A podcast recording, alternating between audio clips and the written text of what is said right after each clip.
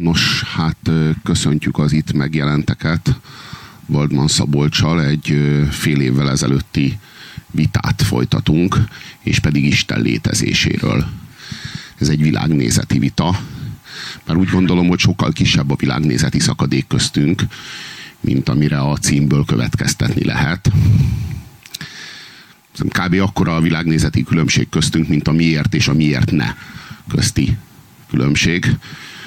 Őszintén szólva, én azt kívánom, bár csak minden ateista ilyen lenne. Tehát bár csak minden ateistának ez lenne a hozzáállása a valláshoz. Nem ez a jellemző. Tehát a jellemző az az, hogy, hogy, a, hogy az ateisták zöme az úgy áll hozzá a valláshoz, mint egy ilyen röhelyes gyermekmeséhez, amiből a nyomorult ö, ö, idealisták, azok még nem ö, ábrándultak ki.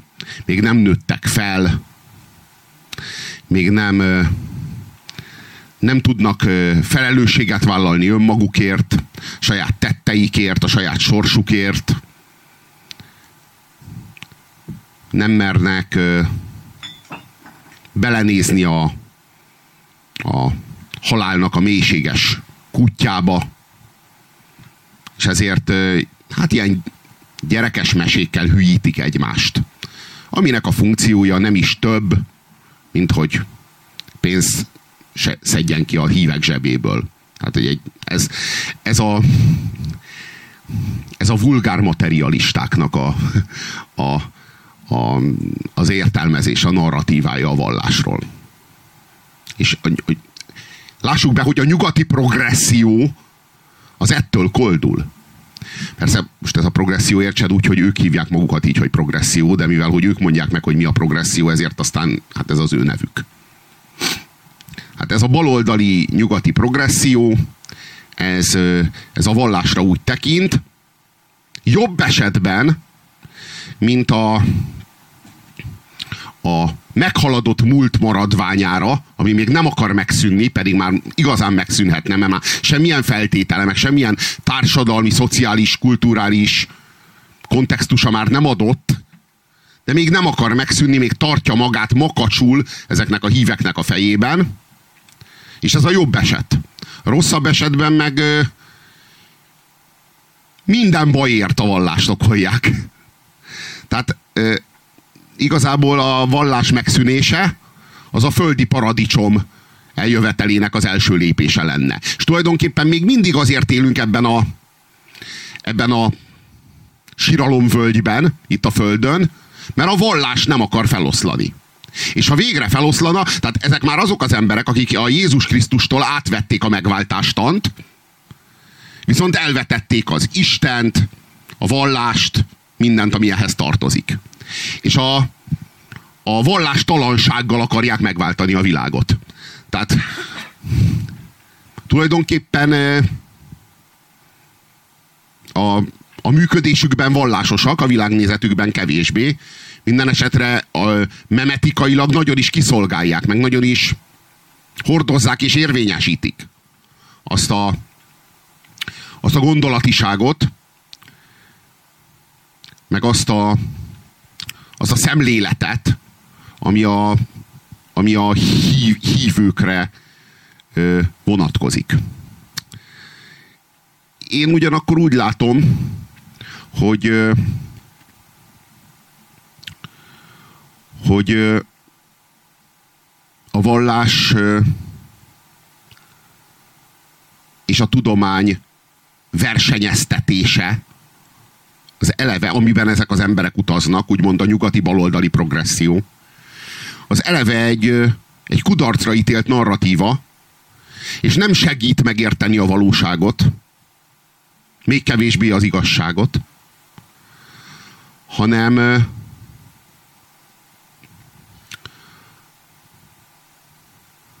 hanem egy, egy a valóságosnál sokkal egyszerűbb rendszerbe butítja le a, az értelmezést. Hát a tudomány és a vallás nem riválisai egymásnak. nem riválisai egymásnak, hanem különböző műveletek. Az ember alapvetően három részből áll. Hár, három részből. Ahogyan úgy azt gondolom, hogy minden három ebből a háromból áll. Test, lélek, szellem. Test, lélek, szellem. Na most a helyzet az, hogy az ember a teste által is viszonyulhat a világhoz, a szelleme által is viszonyulhat a világhoz, és a lelke által is viszonyulhat a világhoz. Ennek a háromnak egyaránt művelete van. Na most a test által viszonyulni a világhoz, ez az elme művelete. A szellem által viszonyulni a világhoz, az a psziché művelete. A lélek által viszonyulni a világhoz, az pedig a, a, a legbelső lényegnek, annak az isteni lényegnek a művelete, ami már semmi mással nem azonosítható, csak is a létezéssel. Na most ez három sík. Az emberi, az emberi létezés három síkja. Az ember, amikor az elme műveletét hajtja végre, azt nevezzük tudománynak. Amikor a psziché műveletét hajtja végre, azt nevezzük művészetnek, és amikor a lélek műveletét hajtja végre, azt nevezzük vallásnak. Ezek nem riválisai egymásnak, és nem is összemérhetők, nem versenyeztethetők. A tudomány nem hívhatja ki sem a művészetet, sem a vallást. A vallás nem hívhatja ki sem a tudományt, sem a művészetet. És a művészet sem hívhatja, és a, és a tudomány sem, és a vallás sem. Ezek különböző értelmezési, világértelmezési síkok. A világaik nem összemérhetőek, és ezért semmelyik sem a magasabb rendű a másiknál. hanem ez egyszerűen három világ. És én azt gondolom, hogy, hogy aki csak a tudomány valóságában él és tájékozódik, annak a világa az egyszerűen harmadvilág. Az egész harmada. Ezek az ilyen nagy, de egyébként valójában egyetlen ateista sem ilyen. Mert nincsen olyan ateista, aki csak a tudományban hisz és gondolkodik és működik, és az életéből még a művészetet is, még a művészet írmagvát is kiirtotta. Ilyen nincs. Tehát akkor már is ott van a, a művészet és a tudomány, ez már egy kétharmadnyi világ.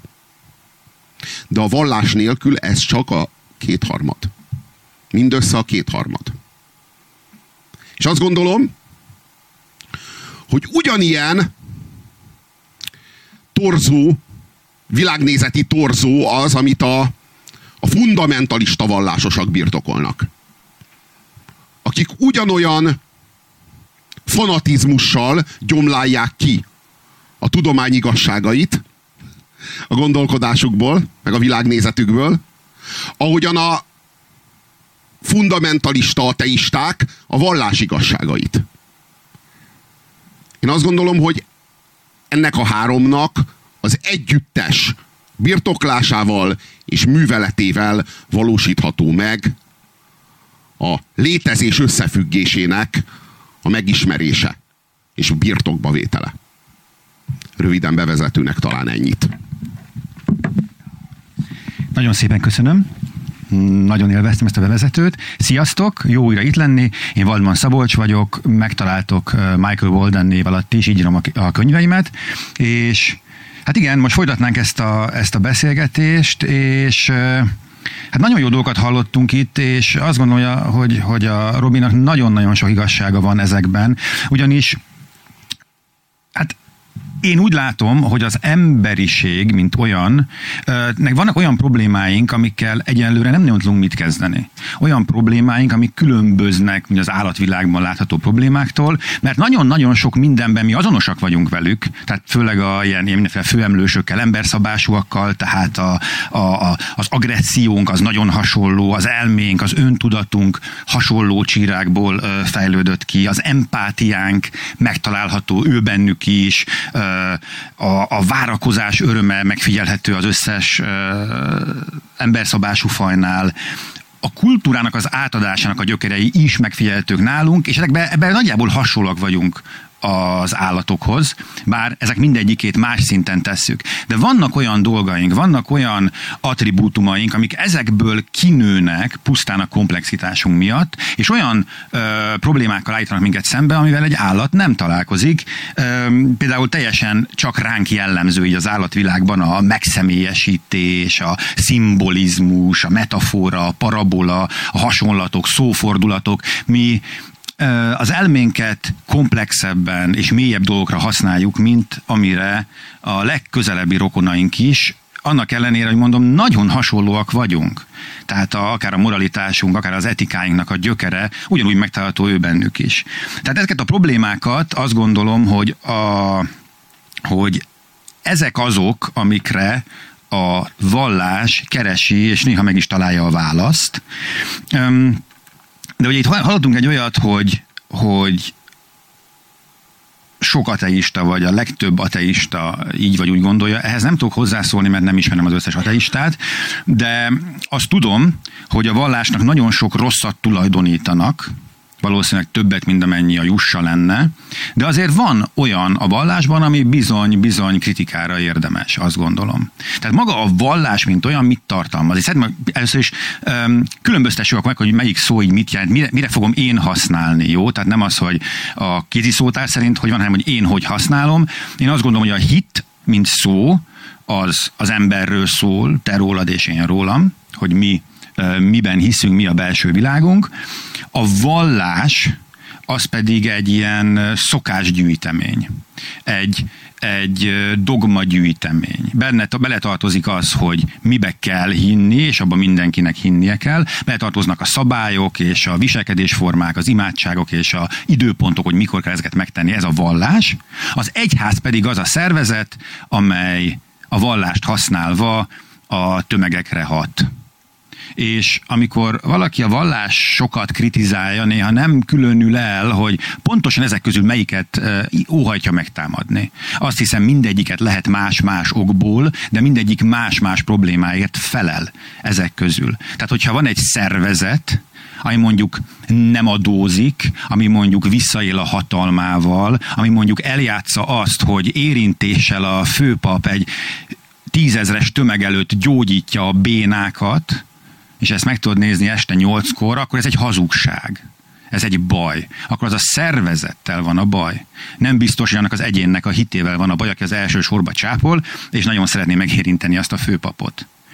A, tehát, hogyha a vallásokat megnézzük, én azt gondolom, hogy tehát, le, le, le, tehát, ha így elengedjük ezeket az egyházakat, ami egy külön téma lenne, maga a vallás az ugye öm, tartalmaz olyan magyarázatokat is, amik ugye ütköznek a, társad, a, ütköznek a tudomány legkülönbözőbb ágaival. A vallások megmondják, hogy hogy keletkezett a Föld vagy az univerzum, és a tudományos oldalról nézve nem bizonyítható, hogy igazuk lenne. Akkor tudod elfogadni mit a teremtés történetet, hogyha elkezded ilyen átvitt értelemben elfogadni. Amikor Isten, mit tudom én, a Bibliában mondjuk, megteremti a világot, és azt mondja, hogy ez jó, ennek nagyon-nagyon mély értelmei vannak, de nem a világról beszél, hogy jó. Ő arról beszél, hogy amikor rendet hozunk létre, és igazat szólunk, ami az Isten egyik tulajdonsága, ez egy nagyon fontos társadalom tudományi oldalról vizsgálható kijelentés, és nagyon fontos jelentése van. De nem, de nem uh, tudjuk úgy tekinteni, hogy ez egy valós, uh, én nem tudom úgy tekinteni, mint egy valós uh, leírása az univerzum születésének például. Tehát ezeket a vallásnak ezeket a részeit valóban érheti így kritika. De a legalján ezeknek ott van a vallás gyakorlat amikor az egyes ember bemegy a templomba, és az egyes ember itt talál mondjuk megnyugvást, talál egy olyan, egy olyan lelki gyakorlatot, amit őt segíti, ami neki jót tesz. Amit nem tagadhat el senki, a ateista, hanem az a hatás a vallásoknak a hatása, a hitnek a hatása. Az, hogy ezeknek az embereknek ez jó, ezt én nem fogom soha elvitatni. A kérdés az adott marad, azt gondolom, hogy attól, hogy jó, attól nem lesz igaz. És ugye az a kérdés, hogy érdekel-e minket az igazság? és az igazság érdekel minket, akkor megállunk-e annál a pontnál, amit a Robi mondott, hogy egy ilyen, egy ilyen tudományos, ilyen 60-as évekbeli fekete-fehér filmbe elképzelt tudományos ilyen, ilyen kísérletekkel terhelt laboratórium közepén fehér lepellel állva, hogy én tudom milyen a világ, és akkor ennyi számodra a világ, hogy itt megállsz, vagy azért valamiféle mélységét ennek még ö, keresed. De amikor az a kérdést tetted föl, hogy ö, miért hibás a vallás, akkor én tudnék egy jó kétvás előadást tartani, hogy szerintem a vallások milyen hibákat követnek el az emberiséggel szemben, nagyon komoly hibákat, illetve, hogy kihívhatja a tudományt, a vallást, azt gondolom, hogy a vallást, amely állításokat tesz a világ működéséről, illetve egy bronzkori rendszerben kívánja éltetni a 21. század embereit, férfiait, nőit és a genderkedők teljes spektrumát, azt gondolom, hogy annak nincs igaza. De ez az én, ez az a gondolat, amit ebbe így szeretnék így elmondani, hogy ezekben a tudomány igenis kihívhatja a vallást. Az Isten kérdés az nehéz ügy. Arról ugye legutóbb is már próbáltunk beszélgetni, amely egyik oldalról sem bizonyítható, és egyik oldalról sem cáfolható önmagában a definíciója miatt, de szerintem erre még vissza fogunk térni.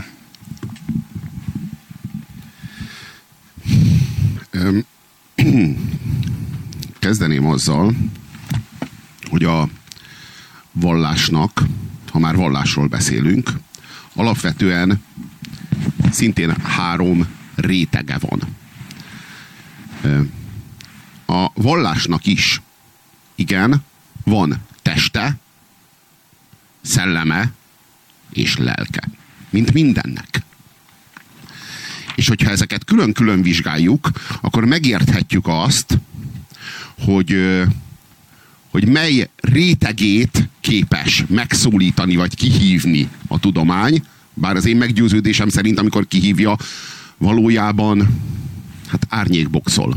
Tehát valami olyasmit csinál, mint amikor valakinek az árnyékát próbálod megrugdosni. És csodálkozol, hogy hát nem megy. Mert, mert hát valójában rosszul mértett fel a saját helyzetedet. Úgy gondolom, hogy az a, az a tudomány, amely kihívja a vallást, egy világnézeti vitára, az rosszul méri fel a saját kompetenciáit. Mi a vallásnak a teste? Hát ez a szentirat. Ez a, ez a, a szent könyv. Amiből számtalan van. Fogalmazunk úgy, hogy ez a dogmatika, amiről te beszélsz. De a vallás nem azonos a dogmatikával, nem azonos a szent könyvek tartalmával, amit fel kell mondani egymásnak, és akkor ez a hitünk tárgya, és akkor van egy apostoli hitvallásunk, amit elismételgetünk, és ez a mantra, ez képezi a mi hitvilágunkat. Ez csak a harmada. Csak a harmada. Mi a vallás szelleme? A vallás szelleme a rítus, a rituálé, a szertartás, amiről az imént beszélt a Szabolcs. A szertartás a cselekmény, amiben zajlik a vallás. Az a folyamata. Semmi köze a dogmához.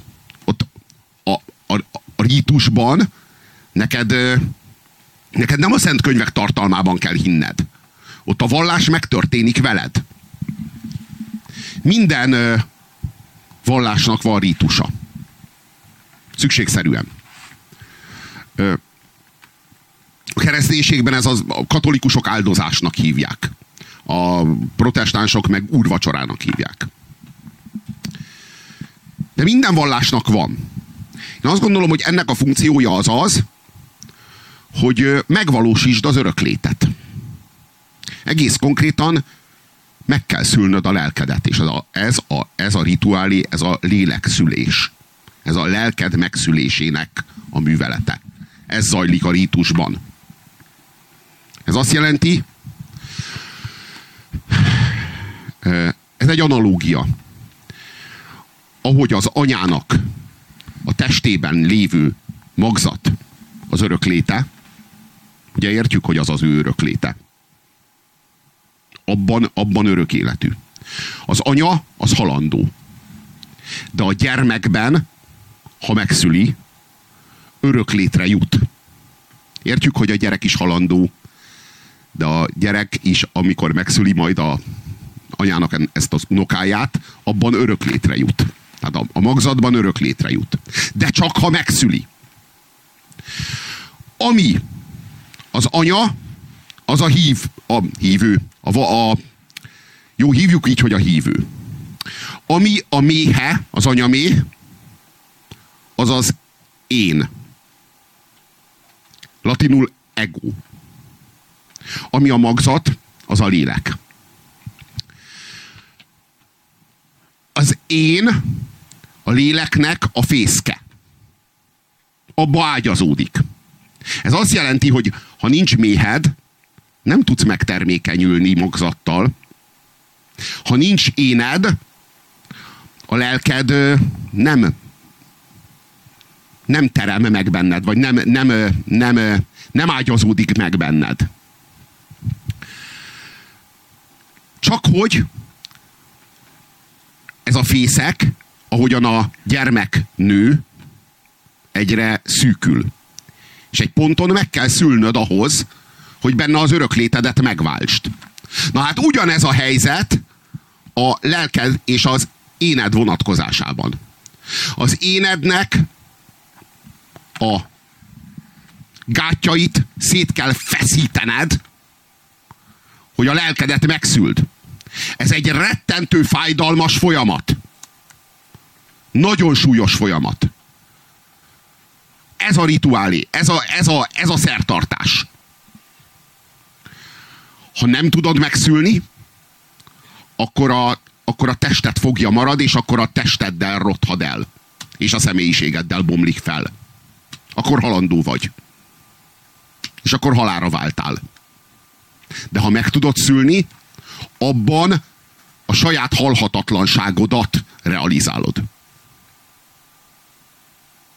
Ez a, ez a, ez a, ez a szellemi síkja a vallásnak. És akkor van egy még mélyebb. Egy harmadik. Egy lelki síkja a vallásnak. Ez a misztika. A fényel való áthatás által nyert misztikus tapasztalat. Ennek semmi köze a dogmákhoz. Semmi köze a dogmatikához. Annyira semmi köze, hogy a, a szent könyvek azok nagyon a vallásokra jellemzőek, és egyáltalán nem felcserélhetőek. A Korán nem lehet felcserélni a Bibliával, a tibeti halottas könyvet, vagy még mondhatnék más szentiratokat, a Talmudot. Ezeket nem lehet egymással felcserélni. Csak hogy a misztika az a, az, az alapvető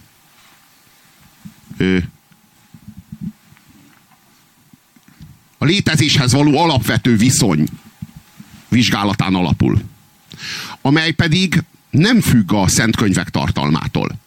Nem függ a, a dogmák sokféleségétől. A misztika univerzális. Egységes. Azt úgy kell elképzelni, hogy vannak különböző szigetek. Ezek a szigetek, ezek, ezek különállónak és egymástól elszigeteltnek tűnnek. Mindegyik szigeten van egy-egy templom. A templomnak az oltárán különböző szent erekjékkel. A templomban különböző szent iratokkal. A templomok szószékein különböző papokkal. Eltérő dogmákkal. De mindegyik templom alaksorából nyílik egy katakomba a mélybe. És ezeknek a különböző katakombáknak a legmélyén egyetlen hatalmas barlangban egyesül az összes. Ez a misztika tere. Nem tartozik ehhez, vagy ahhoz, vagy amahoz a valláshoz, hanem összefüggő alapja valamennyinek. Amikor leérsz a mélybe, a barlangba, ott te már nem katolikus vagy, meg nem buddhista vagy, meg nem zsidó vagy, meg nem muszlim vagy, hanem ott te már vagy te és az Istened. És a, és a legközvetlenebb kapcsolat. Az ember az Istenre ismer, és ebben a megismerésben önmaga különlétét elveszíti. És meg létrejön egy azonosulás az Istenivel. Egyszerűen ezek a határok leomlanak. Ezek a gátak. Ezért azt lehet mondani, hogy a misztikus iratok azok szabadon felcserélhetőek. Szabadon felcserélhetőek. És ezért mivel hogy ezek felcserélhetőek egymással, a fundamentalista dogmatizmus mindig üldözi a misztikát. Üldözi. Üldözi. Mert mit állít a misztika a puszta létével? Hogy a mélyben, a gyökereknél, ezek közt a vallások közt lényegileg nincsen különbség. Na hát egy fundamentalista erről hallani nem akar. Ennek az írmagvát is ki akarja írtani a világból. És ugyanazzal a düvel, amivel a, ö, fordul a misztika felé, amivel ö, körülbelül, amivel az ateisták fordulnak ugyanblokk a vallás felé.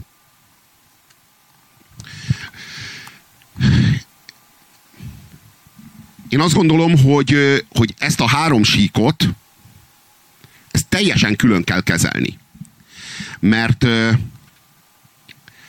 és mert a, az én számomra a, az aggályos, meg a problémás az az, hogy az ateisták, amikor a vallásosakkal vitatkoznak, akkor ők kizárólag a vallásnak ezt a felszínét, a felső rétegét, a testét, a dogmatizmust és a dogmákat támadják. Kvázi a vallás egyharmadát, felső harmadát. Az, az elme vallását, ha úgy tetszik. Ami hát, és persze, persze, hogyha azt támadják, és csak azt támadják, mert csak ahhoz érnek fel. Csak azt értik. De hát ettől, ennél a vallás sokkal, de sokkal, hát legalábbis ö, ö, még, még, hár, még ö, háromszor több. Amit uh, ezt hozzá szeretnék fűzni, az az, hogy itt akkor itt most már kell csinálnunk egy kis, egy kis ilyen, egy ilyen uh, elágazást a között, amit mi ketten gondolunk, mert abban egyetértünk, hogy az élmények valósak, abban is egyetértünk, hogy, hogy már ugye a élmény valósat azt értem, hogy az illetőnek van egy élménye. Hogy az élmény az micsoda és mit jelent, abban nem biztos, hogy egyetértünk.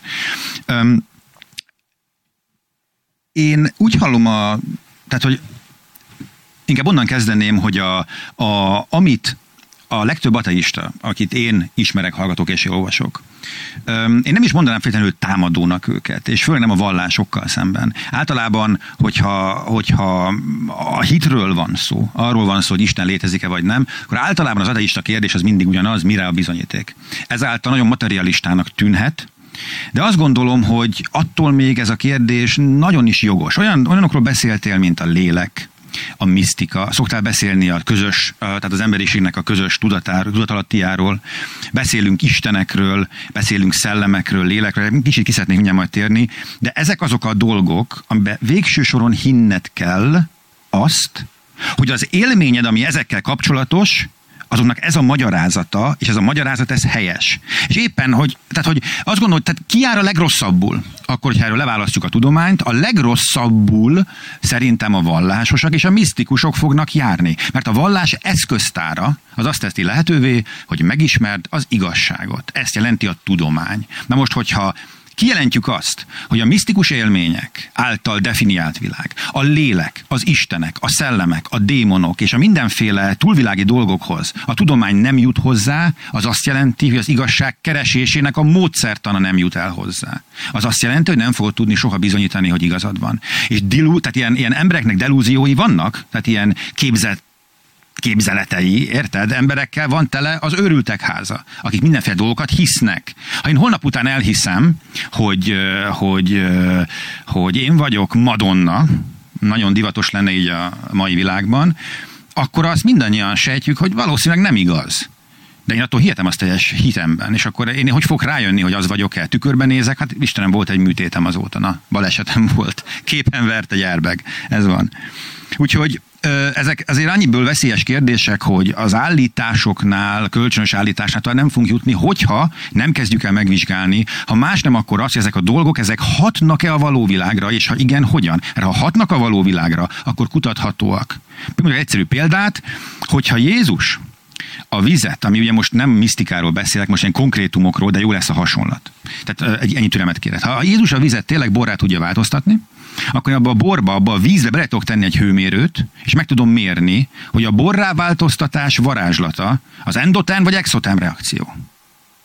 Meg tudom nézni, hova lesz az az energia, ami a hirtelen megjelenő mm, komplex molekulák és íz darabkáknak a megjelenése okoz a világban, ami egy atombomba erejével robbanna fel, hogyha én csinálnám valami tudományos módszerrel ott és akkor. Tehát valami vizsgálatot tudok rajt végezni, ha más nem, akkor ki tudom jelenteni azt, hogy amit Jézus csinál, az mérhetetlen, mert a, a, a, a hőmérő meg sem mozdult. Egyik sem, nem endotem reakció.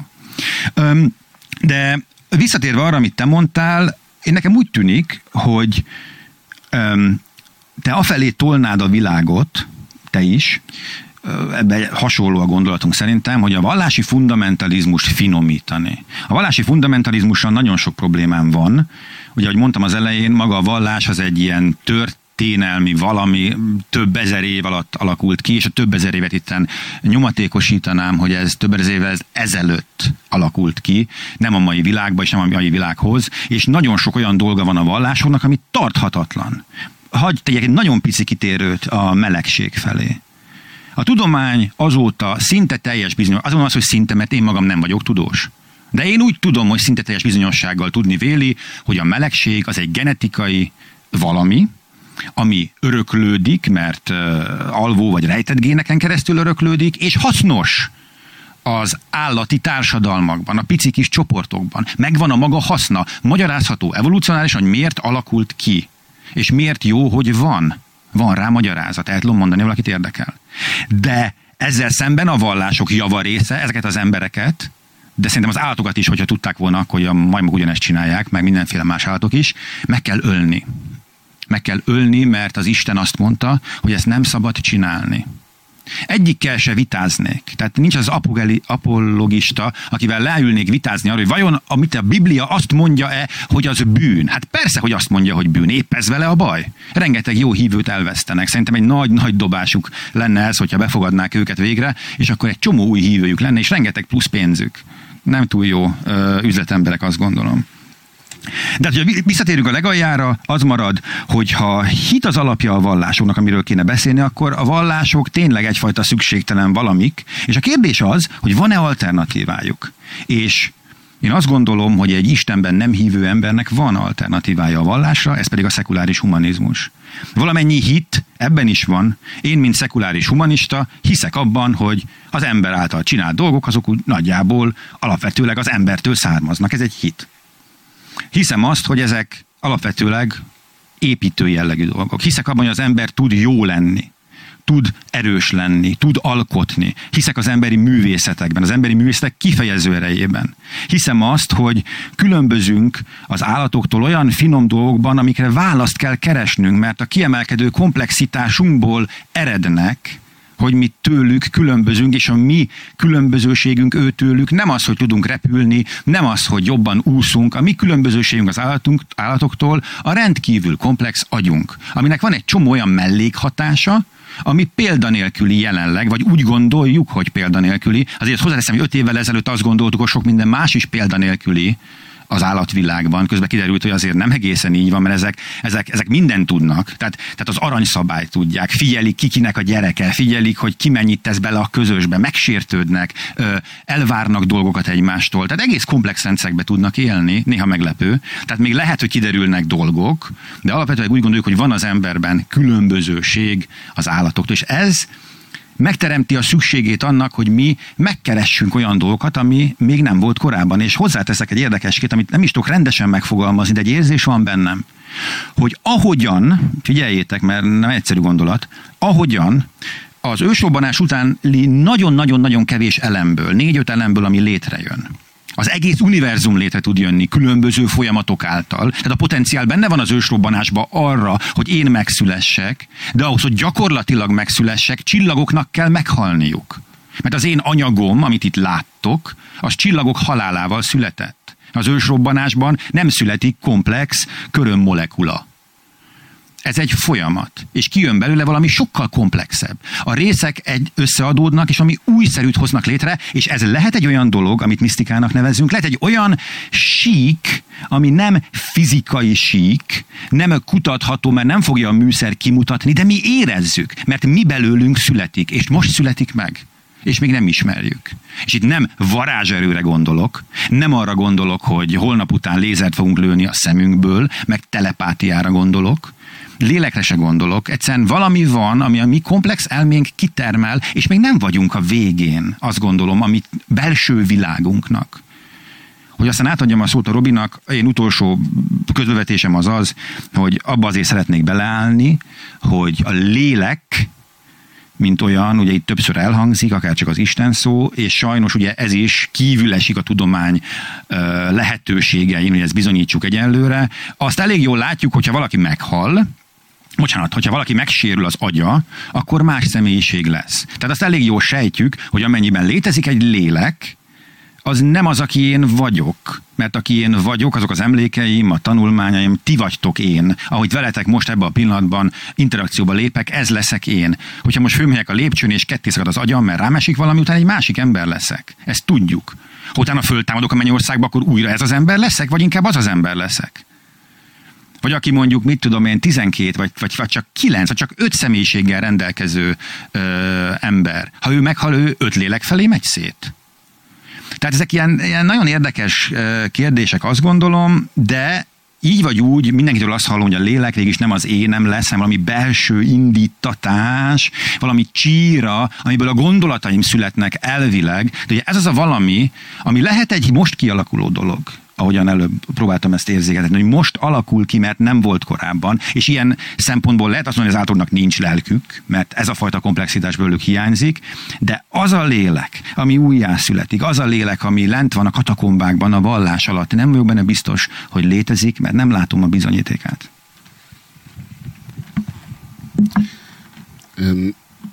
Valóban nem létezik. Valóban nem létezik. Jól látod. Ugye? Így van. Valóban nem létezik.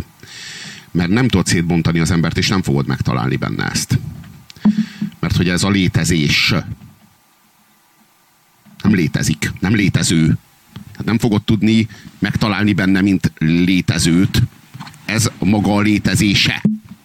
A létezése a lelke. A te létezésed a lelked. Ez, ez, ez, ez a helyzet. Ezért aztán ez, nem, ez soha nem fogod tudni kimutatni. Soha nem fogod tudni feltárni. Nincs az a boncolás, amelyik elő, előássa. De kérdem én, fel tudsz boncolni úgy egy szobát, hogy a benne lévő teret azt így kived belőle?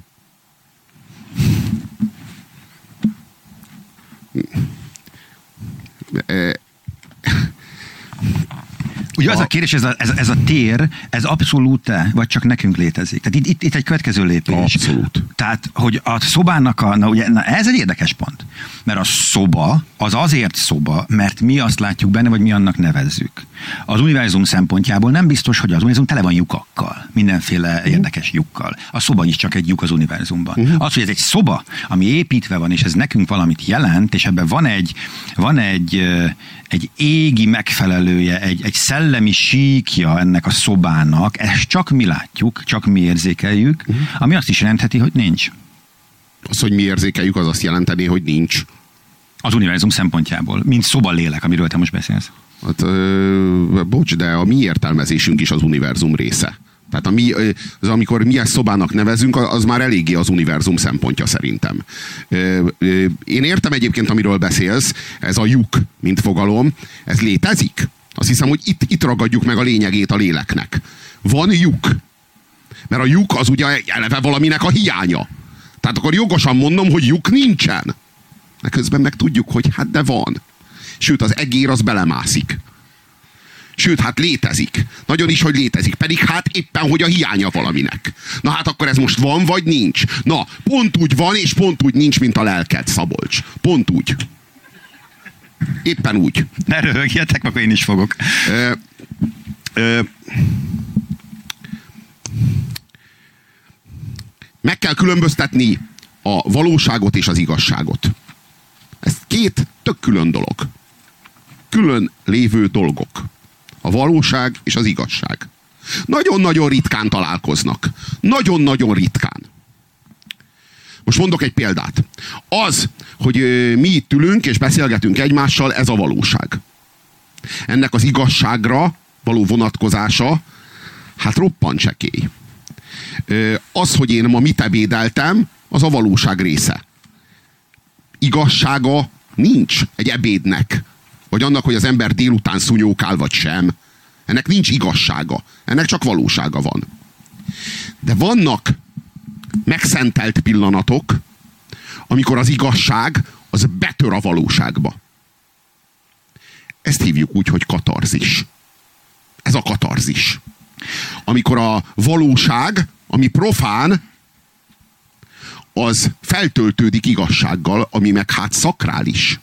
Ne, bocsánat, ne, ne úgy is felszakítlak, egy tökéletes kérdésem eszembe jutott nekem, hú, hogy ö, ezek az igazságok, mint ilyen elvont fogalmak, ezek vajon léteznének nél, nélkülünk? Tehát ezek abszolút igazságokról beszélünk, ami az univerzum létének az alapjának a fodraiban van elbújva, ezek olyan dolgok, amik, amik belőlünk jönnek. Mert azért nem mindegy. Én azt gondolom, hogy léteznek. Én azt gondolom, de persze ugyanilyen, ugyanilyen jogos kérdés egyébként, hogy valóság van-e nélkülünk. Ugyanennyire jogos. Szabolcs, ugyanennyire.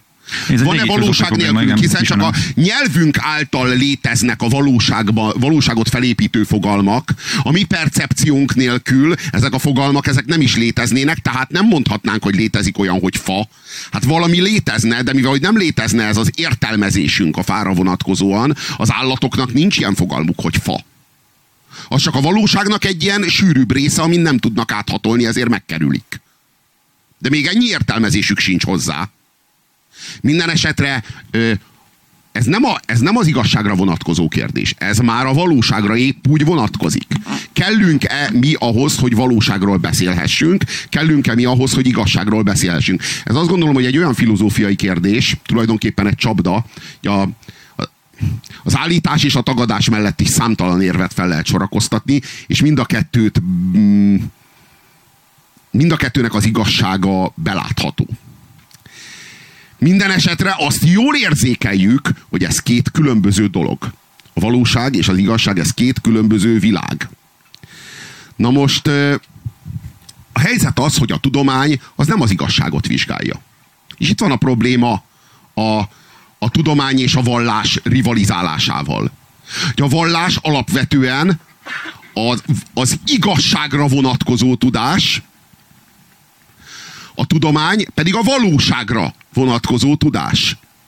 És amikor a valóság kihívja az igazságot, hát ö, mintha az árnyékodat akarnám összeverni, vagy megetetni, vagy lefektetni, aludni. Nem fog menni. Tehát a, a probléma az az, hogy a, hogy a valóság az az megismerhető, az igazság is megismerhető, csak a valóság az a mérés által megismerhető, az igazság pedig a beavatás által megismerhető. Ezek, ezek, különbö, ez, ezek, ezek különböznek egymás, egymástól. Súlyosan különböznek. Amikor én az igazságra vonatkozó kijelentéseket teszek, akkor te azt mondod, hogy ezek, ezeket én hiszem. Hát ez az én hitem. Hitvilágom. Nem. Nem. Ezeket én nem hiszem, hanem tudom.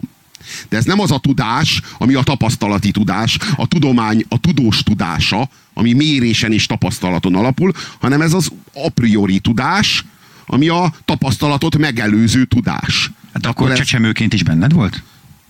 Hát, a priori. Hát ö, fogalmazzunk úgy, hogy ö, ha benned is volt, ezt ugye mivel tekintettel arra, hogy nincsen nyelved, Tehát csecsemőként leginkább azt gondolom, hogy ezzel voltál eltelve. Tehát még a valóságra vonatkozó tudásod nem árnyékolta le, vagy nem fette el az igazságra vonatkozó belső ismeretet, vagy inkább úgy fogalmaznék, hogy belső tudást.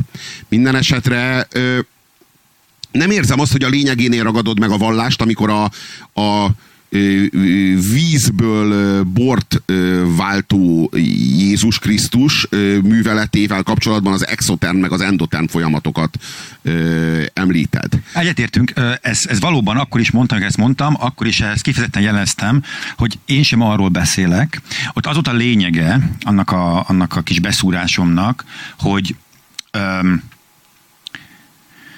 a világon túli világ, hogyha bele tud szólni a valóságunkba, akkor az mérhetővé válik. Ez ott a lényege. Tehát, hogy én nem, nem a, akkor nem abba kötöttem bele, hogy Jézus mit tanít, hanem az a lényege, hogyha Jézus, mint csodatevő, mint világon túli világból érkezett, a fény második embere, ugye egyes iratok szerint.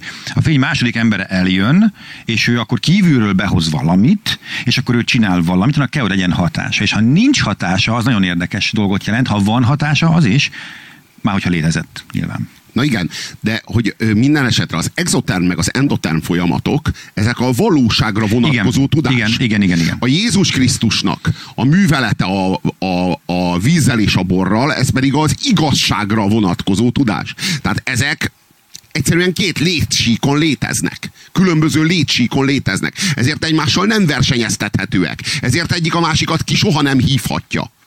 Vagy csak annyira hívhatja ki, amennyire én az árnyékodat kihívhatom vitázni. Nagyon megnézném. Hát igen, igen, igen. Tehát körülbelül ennyire értelmetlen. Na most te beszéltél a szekulari, szekul, erről a szekuláris humanizmusról. Igen. Ami tulajdonképpen egy ilyen Thomas Manni találmány, és szerintem egy nagyszerű és egy hatalmas ö, művelet.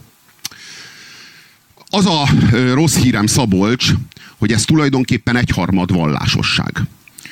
Ez, egy, a szeku, az, ez a szekuláris huma, humanizmusod, Aha, ez a te szekuláris humanizmusod, ez a vallásosságnak még mindig az egyharmada. Ugye a, a vallásosság, ugye ez az atya, fiú, szent szellem hármasságán alapul. Megint a hármas. Te megtagadtad az atyát. Azt mondod, nincs Isten. Azt mondom, hogy nem hiszem el, hogy van. Jó. Ne, ne, ne, ne, ez nagyon fontos. Jó. Egyikért okay. száraz fán égetnek el a középkor, másikért nedves fán, nem mindegy. Uh-huh. A, a, a, a, a, ez a te, ez a, ez, a, ez a te hitvallásod, hogy nem hiszed el, hogy van Isten. Um, Tehát, ezzel majd vitáznék, hogy ezt hitvallásnak lehet nevezni, de értem, mire gondolsz. Jó, akkor fogalmazunk úgy, hogy a hitvallás alapállásom, alapállásom, igen, igen, igen, ez a viszonyulásod. Viszonyulás, ez jó. Igen, igen a fiút is megtagadod. Azt mondod, hogy ez a Jézus Krisztus, te szerinted ez egy történelmi személy, vagy az se. Ez most kérdés? Mondj, ez jelenti, a szekuláris, ez jelenti a szekuláris humanitás, amiről beszéltél. Csak hogy a harmadik entitást, a Szent Szellemet nem tudod megtagadni. Mert a Szent Szellem, ez a harmadik, ez a szívbe írt parancsolat. Ez már, ez nem lehet, mert ez hiába, ez nem tudod csak úgy megtagadni. Tehát hiába, hiába ábrándultál ki, hát talán, van, aki... Bele se ábrándultam. Bőven van, bő, most nem te, hanem a, a nyugati ember a te személyedben. Értem. Hiába ábrándult ki az atya hazugságából és a fiú hazugságából, a Szent Szellemet nem tudod kiűzni. Én nem azt mondom, hogy nem lehet kiűzni, mert számos példát láttunk a 20. században arra, hogy az írmagvát is kiirtották, és hogy létrejött az az ember, az a történelem utáni, vagy inkább nem, történelem helyetti ember, amelyik már a, a Szent Szellemet is kiűzte a lelkéből. Na ő, ő a, ő a ő az anti-Thomas Manni ember. Hogy fogalmazzunk úgy, hogy ő az, aki, aki rendesen megtagadta a vallást. Tehát a vallás igazságának a, a, a, az ismeretét is kiűzte. Ez azt jelenti, hogy az... Potra gondolsz, gondolom, Stálinra gondolsz, igen, igen, ezekre. Aha. Igen, igen. igen. Tudjak reagálni. Hát, meg a, hát igen, meg ezeknek, a, meg ezeknek a rendszereknek az embereszményére, meg az ezeket a rendszereket működtető tömegre. Hát a, a ö, ezeket a 20. századi vérengző háborúkat nem lehetett volna enélkül a történelem utáni ember nélkül megvívni. Most a helyzet az az, hogy mi, mi, ez a, mi ez a szent szellem? Mi ez valójában? Mert ezzel kapcsolatban is hatalmas a, a vallási berkekben a hókusz-pókusz. Semmi hókusz-pókusz, ez a lelkiismereted. Ez a szent szellem a lelkiismeret. Az erkölcsről való belső tudás. A benned élő Jézus Krisztus. Nincs szükséged a szent könyvre. Nincs szükséged a Bibliára. Nincs szükséged a papra. Nincs szükséged a templomra. Nincs szükséged a szertartásra, se az erekjékre. A Bibliát akár el is égetheted. Igen, a Bibliát akár el is égetheted. Bármit tehetsz. A, a, a jóról és rosszról való belső tudás, megfelebezhetetlen belső tudás, ami a Szent Szellemnek a terméke, a művelete a lelkeden, az továbbra is munkál és működik. Ezt nevezette úgy, hogy szekuláris humanizmus. Ez azt jelenti, hogy, és ez egy vallási termék, tehát ez nem, ez, nem, ez nem a valláson kívülről jött, ez a vallásnak az egyharmada. Te a kétharmadát elvetetted, az egyharmada az meg még ott munkál benned. Az igazság az, hogy nem vagy, ö, tehát ö, az elméddel és a szellemeddel ateista vagy. De a lelked síkján a vallás igazságait megtagadni nem tudod.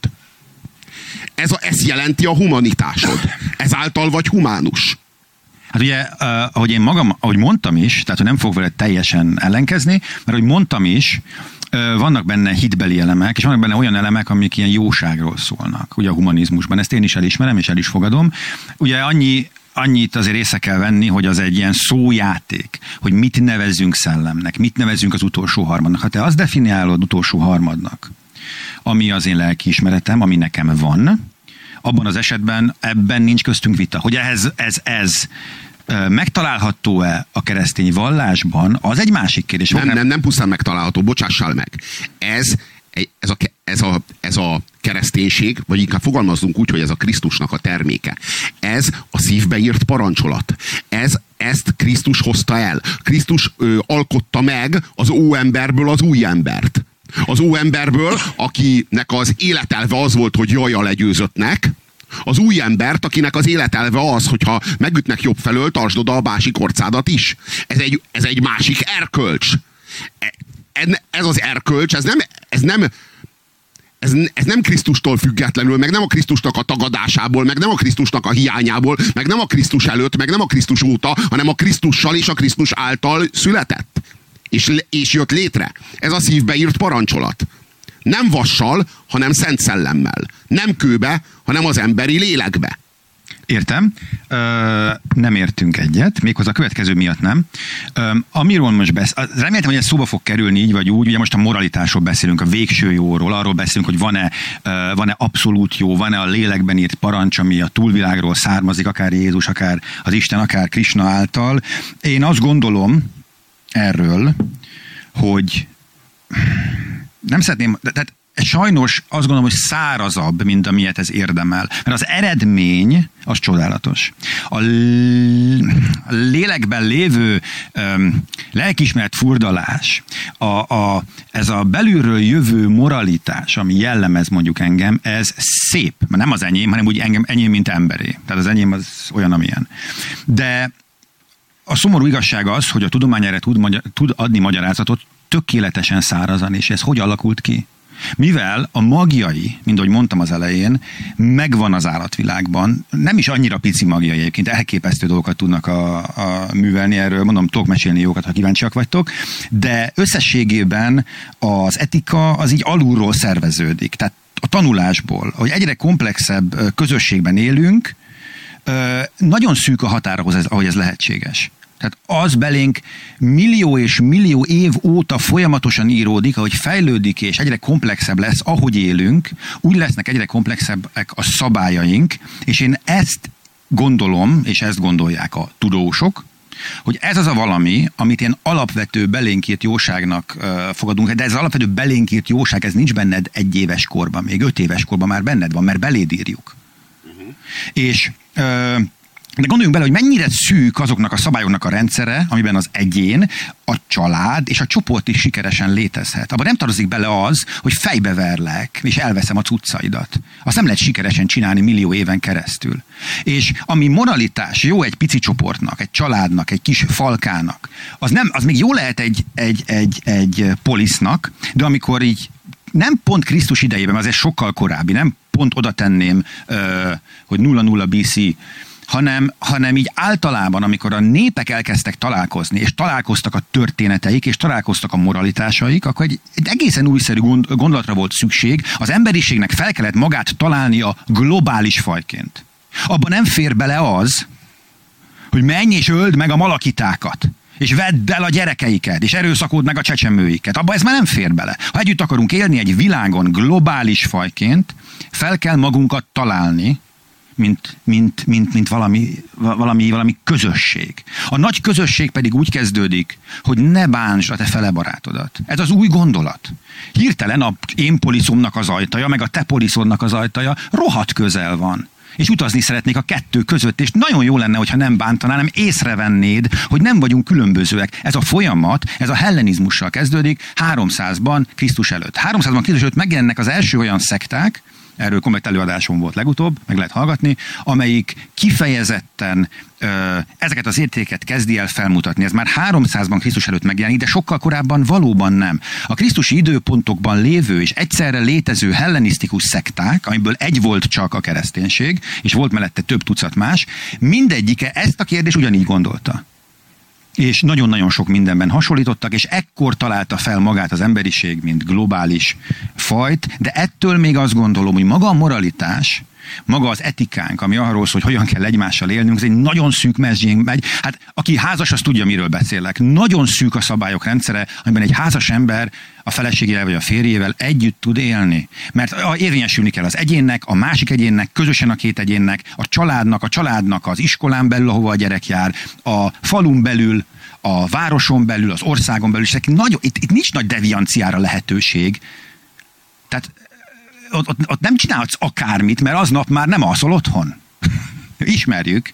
És ugyanígy ezt te megtanulod. Ha nem tanulod meg, akkor el fogsz válni. Nyilvánvalóan nagyon sok embernek ez a sorsa, mert nagyon lassan tanul sajnos, vagy nem tudja, mit akar, vagy én nem tudom. De ezzel a, tehát az az én szomorú véleményem, hogy ez az utolsó kis lélekdarab, ez elég jól magyarázható, teljesen naturalista oldalról is, és akkor, hogy így visszadobjak egy ilyen kérdés, egy beszélgetési témát még, miután így válaszoltam, hogy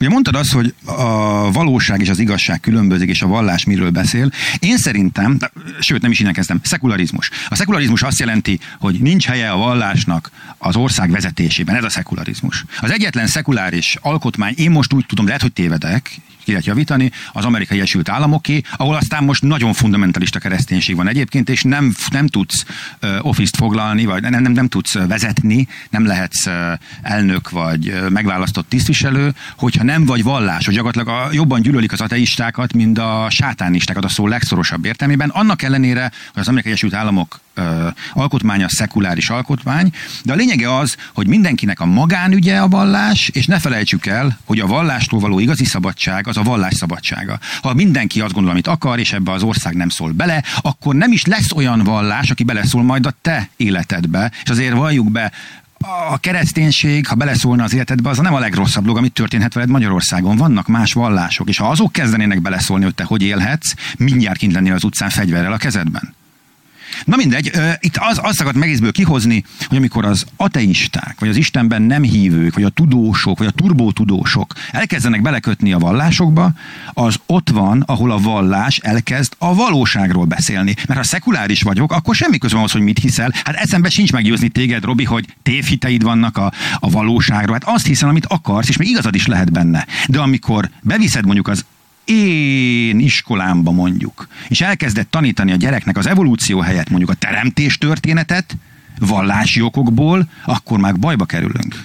Ebben, ebben látod, maradéktalanul egyetértünk. A, bizony, ez a támadás nem egyoldalú. Nem, a, nem pusztán a tudomány támadja be a vallást. A vallás is betámadja a tudományt, igen, és valóban a vallás sokszor, és pedig nem úgy általában a vallás, hanem a dogmatizmus, tehát hogy ez a felső rétege, az elmevallása, az időről időre átlépi ezt a határt, és belép, és elkezd a valóságról beszélni, holott hát neki az igazsággal van dolga.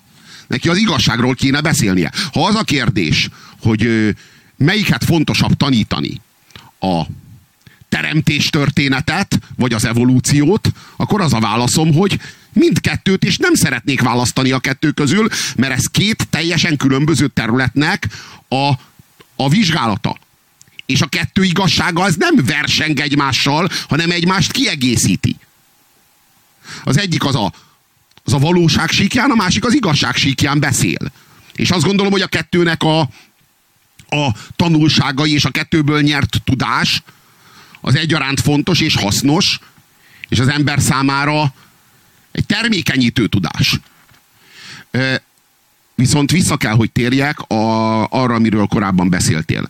Azt mondtad, hogy, hogy az etika az bizony nagyon nagyon jól megmagyarázható más, más forrásokból és más eszközökkel, és hogy független a Krisztustól, vagy független a Krisztusi erkölcstől. És hogy egy városállam tud-e, tud-e nélkül az erkölcs nélkül létezni. Egy kis javítás, ne haragudj, engedem, hogy végigmond, egy kis javítás, amit én mondtam az az, hogy magyarázható máshogy is, és mindig így mondanám, tehát ha bárki máshogy fogalmaz, annak nem lehet igaza. Én nem azt mondom, hogy megmagyarázva van, ezért nem úgy van. Ugye mindig az a probléma, hogy ha már van két elméleted, és mind a kettő ugyanazt magyarázza, akkor már választanod kell, és akkor már valami nem stimmel. És akkor már egy kicsit egyénfüggő lesz, de én csak annyit mondtam, hogy van egy magyarázat, amiben nem szerepel ez a világon kívüli világ. Köszönöm. Na most a, a, a lelkiismeret, azt jelezném, hogy a lelkiismeret az nem pusztán etika. A lelkiismeret az egyfajta etika. De hát sokféle etikát ismerünk. Hát ott volt például az SS-nek az etikája, ami úgy hangzott, hogy becsületem a hűség. Hát az is erkölcs volt, könyörgöm.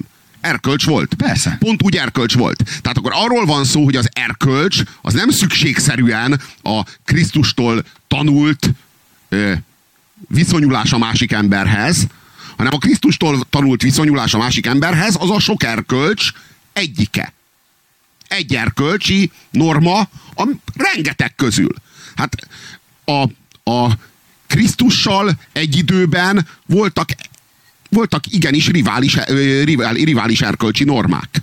És ezek az erkölcsi normák például Rómát hát elég nagyjá tették. Elég hatalmassá. És hát ezek az erkölcsi normák, ezek elég hatalmassá tették a Nagy Sándornak a birodalmát és elég hatalmassá tették az Isten királyoknak a birodalmát az ókorban. Tehát ezek, ezek hatalmas birodalmak voltak, és mindegyiknek volt etikája. Mindegyiknek volt erkölcse. De hát ez nem a Krisztusi erkölcs volt. Hanem ez az erkölcs, ez hát, szubjektív vélemény, de szerintem jobban emlékeztetett az SS-nek az erkölcsére. Erre a becsületem a hűség, és a, a vezérre való felesküvés erkölcs tanára. Most a Krisztusi erkölcs az, az másfajta is. A szívbe írt parancsolat az nem úgy általában az erkölcs, nem úgy általában az erkölcs lett beleírva az emberi szívbe, hanem a Krisztustól tanult erkölcs lett beleírva az emberi szívbe. De az, az a százezer szamuráj, aki meghalt, mondjuk, most nem mondok csatát, abban ő, nekik nem ez az erkölcsű. Ő, ők, ők, ők nem kapták nem. meg Jézustól a felírást. Nekik a szívükön nem. nem ez volt felírva. Nekik nem. Értem. Nekik nem. De akkor ez nem abszolút felírás, ez nem mindenkinek jár, ez, ez is csak egy felírás. De abszolút, de a morál szintjén abszolút, és nem pedig a történelem szintjén, és nem az, ember, az emberiség számossága szintjén abszolút. Tehát nem olyan módon abszolút, mint ahogyan abszolút az emberiség vonatkozásában a vérkeringés. Minden. A vérkeringés az abszolút, tehát az, a, az mindenkire vonatkozik. Na most a, a, a, a, a szívbe írt parancsolat, az nem. Hát az egy kultúra kulturális termék. Azt értjük, hogy a Jézus Krisztus a szívbe írta a parancsolat, ez nem egy hókusz-pókusz, hanem ez egy tanult jó. Ez... Köszönöm, nagyjából ennyi, amit én mondok, tehát én, én is sokat többet nem. Igen, hát akkor ebben nincs vita. Tehát arról van szó, hogy ez egy... És hogy ki hozta el? Tehát ugye te, te, te, ő hozzá kötöd, én Igen. pedig mondtam egy másik fajta fel, de mindeket egyetértünk abban, hogy ezek tanult dolgok. Igen. igen. Ez, ez, ez, nagyon fontos ám, bocsánat. Nagyon jó úton vagy egyébként, úgy értem a, a igazi ateizmus felé. Mert hogy amikor, amikor egy, egy val, tehát hogy ugyanerről egy pap most itt lenne kint, ő azt, azt mondaná, hogy ez nem így van, hogy mi most mondjuk. Szembeállna velünk a legtöbb ö, nagy vallás, azt mondaná, ezek abszolútok. Van abszolút jó. Isten az abszolút jó. És ő megmondta, hogy mi az. És mi csak azért tudjuk a rosszat, mert egy beszélő kígyó rávette az első csajt, hogy egyen egy tiltott fáról. De bocsáss meg, ha viszont ez relatív, tehát az erkölcs az ilyen szinten relatív, akkor te miért a Krisztusi erkölcshöz tartod magad? Értem, hogy te nem így gondolsz magadra, hogy te a Krisztusi erkölcshöz tartod magad, én meg így gondolok rád, Szabolcs. Értem. Ö, miért nem? Tehát akkor viszont az SS erkölcse amely szerint becsületem a hűség, az egy ezzel az erkölcsel. Maradéktalanul összemérhető, maradéktalanul azonos erkölcs, hiszen mindegyik kulturális termék, az egyiket mondjuk az Adolf Hitler hozta létre, a másikat a Jézus Krisztus hozta létre, tehát ezek mind a kettő erkölcsi norma, és mind a kettő bele beleágyazható az ember lényébe. Tehát azt, azt tudjuk, hogy ha, ha neked az az erkölcs tanod, hogy becsületem a hűség, és a Führerre fölesküszöl, és te azt a parancsot kapod, hogy írtsál ki egy ukrán falut, és nem írtod ki az ukrán falut, csak a felét, és utána dolgod végeztével távozol, akkor van egy kis bűntudatod. Ugye? Hát van egy ilyen, így érzed, hogy így valami rossz fát tettél a tűzre, és így a feletteséned így büntet, így a szorongással. És visszamész, és kiírtod a másik felét is, mert hát szeretnéd jól elvégezni, a, szeretnél jó lenni, jó ember jó ember lenni. Na most azt mondod, hogy ezek egyenértékű erkölcsök, mert nincs magasabb, meg alacsonyabb erkölcs, ez egy kulturális termék, ki ebben hisz, ki abban. Te miért amabban hiszel? Miért a Krisztusiban? Miért nem hisz? Tehát, és egyébként meg, még ha értem is, hogy miért ebben hiszel, hát akkor talán mégiscsak arról van szó, hogy a két erkölcs között azért mégiscsak van valamiféle súlyosabb különbség. Az egyiknek van egy nagyon erős, nagyon szerves viszonya az igazsággal, a másiknak meg hát nincs. A válaszom a következő. Három válaszom van, hogy én miért tartozok inkább abba a csoportba, aki nem a SS tiszt. Az egyik az elkeserítően egyszerű, itt nőttem fel, pont. A másik, hogy a ez az igazság kérdése. amikor van egy csimpánz csapat, most egy Szapolszkitól fogok idézni, nem én kutattam a csimpánzokat nyilvánvalóan, van egy csimpánz csapat, amelyikben egy ilyen szokatlanul durva, ilyen náci tiszt jellegű főköcsög lesz a vezér, az nagyon nagy baj az egész csoportnak, és előbb-utóbb, miután szépen végig tyrannizálta az egészet, és, és erőszakoskodott, és töltette a bandát, utána jön a közé, következő kettő legerősebb csimpánz, és kinyírják. És nagyjából, ha megnézzük, az erőszakos ö, társadalmaknak előbb-utóbb ez a vége. Tehát nem az az alapállapot, a társadalmakban, az nem nyugalmi állapot, hogy diktátorok vannak, erőszakszervezetek vannak, emberek félelemben élnek. Ez egy ideiglenes állapot. Észak-Korea se fog örökké így kinézni. Ma az, de a, az ókorban évszázadokon át működtek ilyen társadalmak, és nem volt alternatívájuk. Tehát amikor lehanyatlott egy ilyen erőszakos társadalom, nem egy ilyen konszolidált rendszer váltotta, amelyikre az Egyesült Nemzetek Szervezete azt mondta volna, hogy ilyen egy jogállam, hanem egy hasonlóan barbár, hasonlóan sötét, erőszakos rémuralom. Egy kizárólag erőszakos rémuralmak voltak, mert az az erkölcs, amiről beszélünk, még nem volt föltalálva. Tehát ez, ez, is egy, ez is egy kulturális termék. Én most csak arra vagyok nagyon kíváncsi, Szabolcs, hogy ha az egyik mögött sincs Isten, mint fedezet, meg Igen. Krisztus, mint fedezet, akkor hát valójában, és az erkölcs ennyire relatív, akkor hát valójában te a szekuláris humani, humanitásoddal nem vagy jobb, mint egy SS katona, amelyik De most én a, te, én a te érvrendszereddel, meg a te erkölcsi relativizmusoddal élek most. Ez szerint nem vagy jobb annál.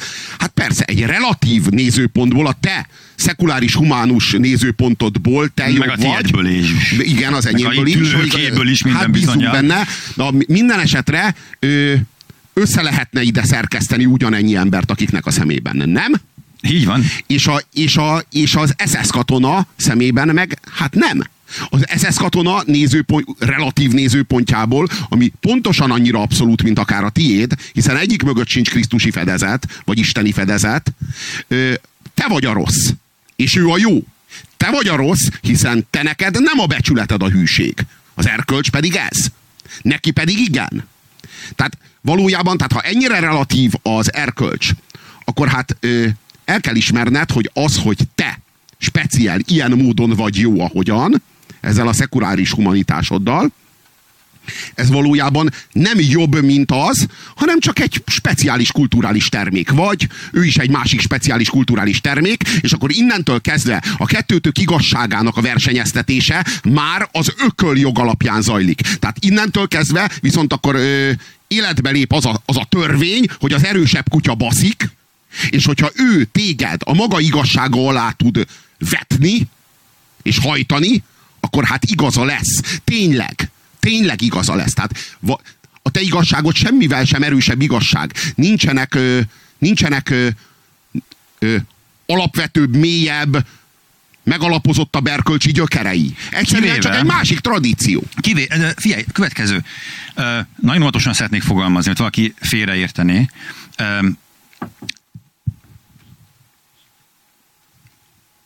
Ha nincs végső ítélő, akkor nincs végső ítélet. De van egy olyan pont, ahol ugye az lett volna a harmadik válaszom, hogy miért vagyok én ilyen. Én azt gondolom, és a történelem ezt bizonyítja, és ezt támasztja alá, hogy a fajunknak a krisztusi uh, filozófia, ha úgy tetszik, amit azért cáfolnék meg Krisztustól, nagyon-nagyon sok mindent kaptunk, és egy része azért nem az, amit ma élünk, de ha te arra gondolsz nyilván, hogy legyünk alapvetően jók, szeressük egymást, e- erre gondolsz. Ez a veleje, nem? Na ez a veleje, jó.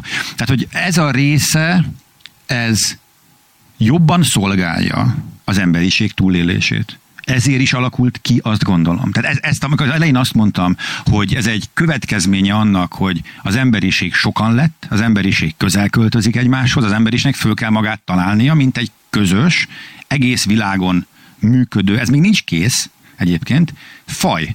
Ez még nem működik, de nagyjából lefelé kell mennünk, mert, mert, mert túl kell élni. Na most, hogyha a, az alapvetés az lenne, hogy a az SS tisztek moralitása uralná az egész világot, akkor az emberiség tizede élne a Földön száz éven belül. És ez szimplán evolúciós szempontból, szimplán tudományos szempontból egy káros folyamat. Annak, aki meghal egész biztosan.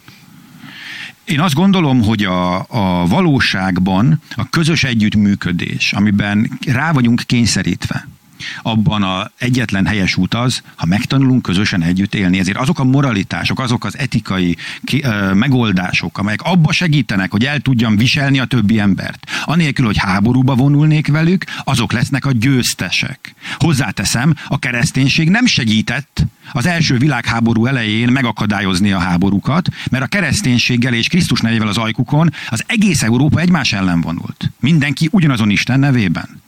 Tehát azért ezek nagyon, tehát hogy az se volt ennél jobb. De a totális rendszerek, azok azért általában a pszichopaták. Tehát az SS tisztek között biztos voltak megbecsülendő emberek, akik, akik szerették a családjukat és nem vettek részt az atrocitásokban, hát teljesen pszichopaták nem is lehettek, hiszen nem tudtak volna vezetni nyilvánvalóan meg háborút folytatni, de alapvetően uh, Hitler, Stalin, Pol Pot, nem mondom ki, mert még él, ezek, ezek, ezek pszichopaták.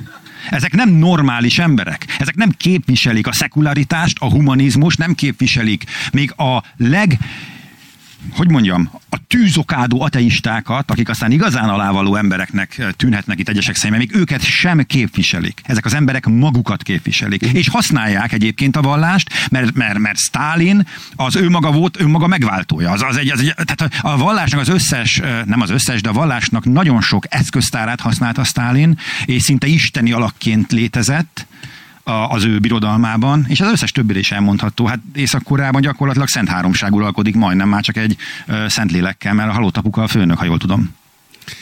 Tehát akkor arról van szó, hogy nem létezik egyetemes morál, amely alapján, ha én mondjuk téged eh, puskatussal agyonverlek, akkor én rossz lennék, hanem egyszerűen csak arról van szó, hogy az emberiség számára én egy rosszabb modellt kínálok. Egy rosszabb túlélési modellt kínálok azzal, hogy puskatussal agyonverlek, mint te, aki a másik orcádat is odafordított, hogy Nem fordítom oda a másik orcámat. Elnézést. Jó, én nem fogom oda de ez, egy, ez, egy, ez egy hipotézis. Értem. Egy hipotézis, amelyben te odafordítod. Mondjuk inkább úgy, hogy te erősebb Tehát akkor vagy. nem vagyok jobb, de, de, de, de, igen, de nem vagyok rosszabb. Csak erősebb hogy, hogy mondtam, ha nincs végső bíráló, akkor Igen. nincs végső bírálat. Ez nem, ezt nem lehet tagadni. Ez, ez, egy olyan, ez egy egyszerű, minden ateista legegyszerűbb válasza erre azt gondolom az, hogy nincs objektív jóság. Nincs objektív moralitás. Az egyetlen objektivitás a túlélés az univerzumban, vagy túléljük saját magunkat, vagy nem éljük túl saját magunkat. Az, amelyik ebben segít, az univerzum szempontjából egy nagyon praktikus moralitás, ami ebben nem segít, az pedig nem praktikus. Ezért nem igaz, hogy az erősebb kutya szexuál ebben a formájában. Mert nem így kell mondani, úgy kell mondani, az erősebb kutya többször. Vagy amikor akar. Mert a gyengébb kutya is csinálja amikor nincs ott az erősebb. Ezért él túl. Ha összes erősebb kutya kinyírná a gyenge kutyákat, a kutyák kihalnának. Azért, mert az evolúció nem egyénre hat, hanem a populációra. És nem a populáció egyéneire, hanem a populáció átlagára hat. Amikor egy, mit tudom én, a verébeknek hirtelen praktikusabb, hogy egy centivel hosszabb legyen a szárnyuk, akkor jobban túlélnek, akkor nem az történik, hogy holnap után az összes veréb szárnya egy centivel hosszabb lesz, hanem az történik, hogy százezer év múlva a verebek átlagának egy centivel hosszabb lesz a szárnya. És így kell értelmezni az evolúciót. Ebben az evolúcióban nem fér bele az, hogy te engemet megölsz, mert közösülni akarsz valakivel. Akkor mi kihalunk. Az belefér, hogy agyon csapsz, meg, meg csapsz, hogy menjek arrébb, elviszed a dolgodat, és akkor én is valamikor már sorra kerülök. Ez már egy sokkal elfogadhatóbb dolog lesz. De hozzáteszem, hogy a, a főemlősök, az emberszabások ennél sokkal komplexebb do, ö, rendszerben művelik ezt én azt gondolom, hogy összetéveszted az okot az okozattal. Hát nem arról van szó, hogy attól jó valami, hogy a túlélésünket segíti, és attól rossz, hogy a túlélésünket gátolja, vagy rossz evolúciós stratégiát kínál, hanem éppen, hogy van a jó, és van a rossz. És a jó, lám, hosszú távon kifizetődik. A rossz, az meg lám, rámomlik. Mert az a valóság, amelyik az igazsággal dacol, és az igazsággal szembe megy, az behomlik az igazság súlya alatt. Az a valóság, amelyik az igazságot integrálja önmagába, az, az tartós, az működőképes. De én azt gondolom, hogy nem a, nem a, a működőképesség által válik igazzá, hanem az igazsága által válik működőképessé. Honnan jön ez az igazság? Tehát visszatérünk-e vajon a, ugye most ma leginkább a vallásokról beszéltünk, ugye a cím az mégis az Isten kérdése volt, ugye az Isten te nem egy antropomorf valaminek mondtad el legutóbb sem, hanem egy ilyen univerzális, egy ilyen mindent át, ha, hogy nem mondjam el helyetted, egy ilyen, egy ilyen átfogó valaminek, egy ilyen átvitt értelembe vett Istennek mondtad el, akkor ez, ez az a valami, ahonnan te szerinted jön az igazság, vagy megfordítom, az igazság szerinted maga ez a valami, amit te Istennek nevezel. Az igazság az az Isten. Azon kívül semmi. Tehát az, a, minden, amit az igazságról tudunk, az Isten tulajdonsága. A láthatatlan, a transzcendens ami látható, ami megtapasztalható, amit megfoghatsz, az mind a valóság. Az a valósághoz tartozik. A fizikai valóság az persze csak a harmada ennek. Hiszen van egy szellemi valóság, meg van egy egzisztenciális valóság. A, a létezés valósága. És és, és annyiban meg, hát nem tudom mennyire antropomorf az Isten, amelyiket én vallom. Minden esetre azt gondolom, hogy az Istennek is igen, megvan ez a hármassága. Létezik az isteni test, az isteni korpusz, ez pedig az anyagi világ. Létezik az isteni ö, szellem, ami a szellemvilág, a gondolatvilág. És létezik a, létezik a létezés összefüggés, ami pedig az Istennek a, a lelki síkja. Na most az i- ilyen módon a világ és az Isten ebben a három ölelésben egyesül. A, a, a világ az való, a világnak valósága van. Az Istennek pedig igazsága. Most az, az igazság síkján ezek a, ezek a fogalmak, ezek nem bizonyíthatóak. Mert nem is mérhetőek. Mert transzcendensek. Ezekkel kapcsolatban az embernek nem mérése van, tehát nem megméri az exoterm meg az endoterm folyamatokat, hanem ezzel kapcsolatban az ember megtapasztal egyfajta egyfajta misztériumot. Tehát van ez az élményünk, hogy misztérium. Most hagyjuk ki az Istent a dologból. Van egyszerűen ez az élmény, hogy hogy körülveszít minket ez a, ez a csoda. Ez a csoda, aminek szintén három rétege van. Mert valójában három csoda vesz körül minket. Az első csoda, a legnagyobb, az a létezés. Eleve ez az élményünk, hogy ez, ez a dolog, ez van. A második, az az élet.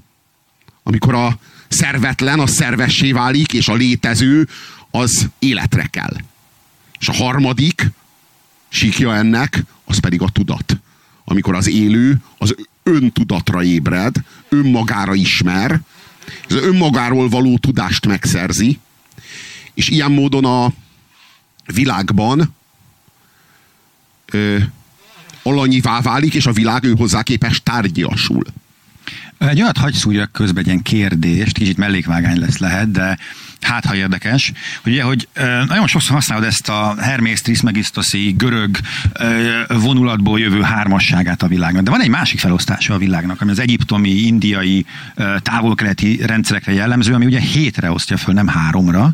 Ugye felosztja először négyre a fizikailag tapasztalhatót, ugye az anyag, az energia, az érzelem és a gondolat, majd újabb háromra azt a részt, amit mi inkább léleknek nevezhetnénk, ami a legalsó része ugye a buddhi, a másik kettőt, azt most hagyjuk is ki ebből.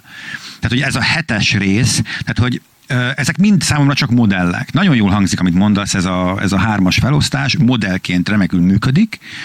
Um, mit gondolsz erről a, erről a másik felosztásról? A hetesnek azt érzékeljük, hogy van egy nagyon, nagyon nagy szakralitása.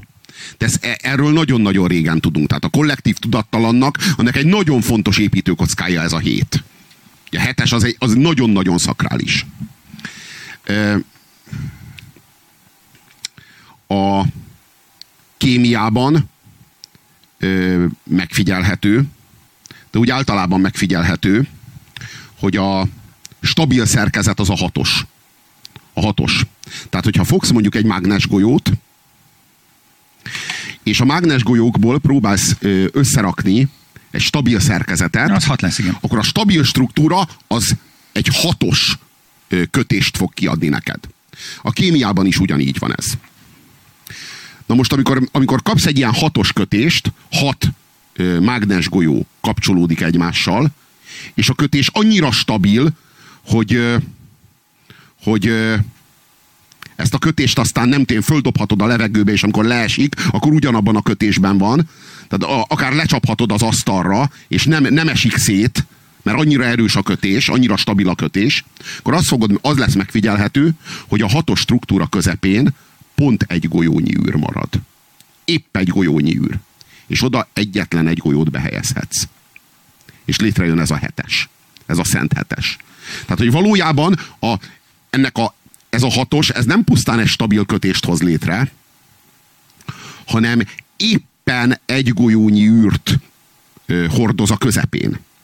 Tehát ez az űr, ez a középső, ez a, ez a magva. Kvázi ez a lelke.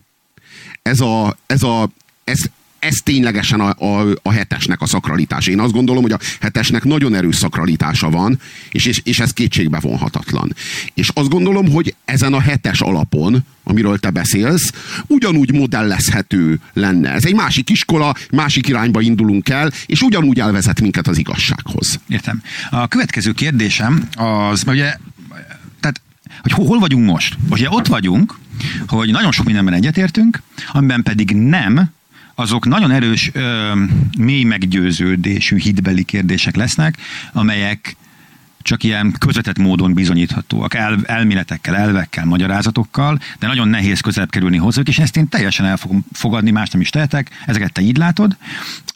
De ugye használsz olyan szavakat, amik ebből egy kicsit kilépnek, mert azt én, tehát hihetsz mondjuk egy lélekben, de amikor azt mondod, hogy van egy kollektív tudattalan, az egy olyan állítás, tudom, hogy ezt kimondta, meg ez honnan jön, de van egy olyan, ez az állítás, ez két dolgot jelenthet, és az egyik az egy metafizikai világba visz minket, egy varázslatba, a másik pedig kőkemény földhöz ragadt ö, valami lesz. Az egyik azt jelenteni, hogy a kollektív tudattalan az egy valami, egy Isten, ahogy te nevezed, ha jó, ne, nem akarok szabadni szavakat, de mm, mindegy, onnan, onnan, onnan emelkedik ki, ha jól tudom, így szoktad mondani az Isten. A másik lehetőség, a kollektív tudattalan ugyanúgy, mint nagyon sok minden más, amit hiszünk, vagy, hinni, vagy hát hiszünk, hogy létezik, az olyan, mintha lenne mintha valami lenne, és egyszerűen azáltal jön létre, hogy mondjuk, én nem csodálkozok azon, hogy mondjuk, mit tudom én, minden embernél, hogy két keze van, két lába van, egy feje van, hogy hasonlóan gondolkodik ezekről a dolgokról, hogy mondjuk ez így jó. És amikor, amikor vannak olyan ügyek, mert valóban előfordul, szinte mágikus, hogy mondjuk én írok egy könyvet, aztán bemegyek a moziba, annélkül, hogy, hogy, hogy láttam volna azt a filmet, vagy bármi kapcsolatunk lenne, és hasonló elemeket fölfedezek, és ott toporzékolok, hogy megint lenyúlták a, a könyvemet. Volt ilyen élményem egyébként, már kiadott könyvvel. Akkor, akkor az történt-e, hogy az én tudatalatti, a tudatalatti távoli síkon megsúgta annak a másik embernek, vagy, vagy onnan ő ellopta tőlem, vagy arról van szó, hogy egyszerűen hasonlóak vagyunk. Hát Persze, hogy ugyanazt a típusú, mit tudom én, hercegnőképet képzeljük el, ugyanolyan típusú hősképeink vannak, és akkor ez úgy tűnik, mintha egy közös valami lenne, pedig valójában csak arról van szó, hogy hasonlóak vagyunk, ezért hasonló dolgokra gondolunk. Erről mit gondolsz? De létezik a kollektív szellem ettől még. Tehát a, létezik a világszellem, és mint hogy létezik, mint hogy a, a a tudathoz a tudattalan úgy viszonyul, ahogy az élethez a halál, ezért aztán a, a, a kollektív tudattalan az, az, egy, az egy exakt létező. Igen, exakt létező. Fekszem a kádban. A nyakamig ellep a víz. Kihúzom a kádból a dugót. És azt látom, hogy a víz alól felbukik egyszerre a vállam, meg a térdem. Ö, és akkor mi az az élmény, amit megfigyelek kívülről? Mondjuk, aki kívülről néz engem. Azt látja, hogy hát de fura, két helyen is fel, két dolog is felbukkant a víz alól. És mind a kettő Puzsér Robert. Ja, na, na, erről, neki nincs fogal, erről neki nincs fogalma, mert a víz alá nem lát le. Tehát, hogy ez, ez, egy, ez egy rossz fénytörés, hogy mind a kettő Puzsér Robert. Én tudom, hogy mind a kettő Puzsér Robert, mert én én az egész létezést áthatom ebben a helyzetben, a modellünket. De hogy ő valójában csak azt látja, hogy felbukik egy dolog, és egy másik dolog. Na most, amikor amikor két, a világ két különböző pontján egyszerre, vagy csekély eltéréssel két embernek ugyanaz eszébe jut, ott valójában nem arról van szó, hogy mi hasonlóak vagyunk, ezért tör, törvényszerű, hogy eszünkbe jut. Arról van szó, hogy az a dolog ott lent a tudattalan, kollektív tudattalamban már ott volt, csak az emberi tudat fejlődése az azt jelenti, hogy az vizet folyamatosan eresztjük le, fokozatosan és folyamatosan eresztjük le, és ami a tudattalamban volt, az folyamatosan és fokozatosan bukik fel. És természetes, hogy, hogy én és az a valaki más, valahol máshol a bolygón, együttesen, akár néhány napnyi különbséggel találjuk ki ugyanazt, hiszen a, a világszellem az egyszerre fejlődik, ami a mi percepciónk a magunk nézőpontjából az az, hogy nekem ez eszembe jutott. A másik meg azt mondja, hogy nekem előbb jutott eszembe, nem tudom én, négy nappal. De hogy valójában ez egyikünknek se az esze. Ez nem a én eszembe vagy az ő eszébe. Itt arról van szó, hogy a világszellem kitermelte ezt a gondolatot. Törvényszerűen. És ha ő meg se születik, és én meg se születek, egy harmadik vagy egy negyedik embernek a fejében ez a gondolat ugyanúgy megfogant volna, mert ahogy ereszted le a vizet tovább, szépen sorban a testrészek buknak fel. Ez óhatatlanul megtörténik. Tehát ez szükségszerűen megtörténik. De, hogy, de ez nehogy már azt jelentse, hogy víz alatti dolog nincs, és akkor teremtődik, amikor, amikor, a, amikor a vízből fölbukik. A víz alatti dolog az igenis van. Nagyon is, hogy van. Csak mi még nem, nem érjük fel. És ahogy fejlődünk, úgy érünk föl hozzá, úgy bukik, úgy, úgy ereszkedik le a tudattalan és a tudat határa, és a tudattalan tartalmak úgy emelkednek ki a vízből, és úgy, úgy jutnak eszünkbe. És akkor ez a, ez a szubjektív élményünk, hogy hát eszünkbe jutott, hát persze, hogy a Puzsér ö, ö, válla is kibukott a vízből, meg a térde is, hiszen hát ezek hasonló dolgok, nem csoda, hát ezek egymásra hasonlítanak. Mert mind a kettőt bőr borítja. Ezért törvényszerű, hogy felbuktak a vízből. Igazad van, hasonló dolgok, testrészek, bőr borítja, aztán meg zsigerek, aztán meg hús, aztán meg csont, de nem ez a magyarázat arra, hogy egyszerre buknak fel a víz alól.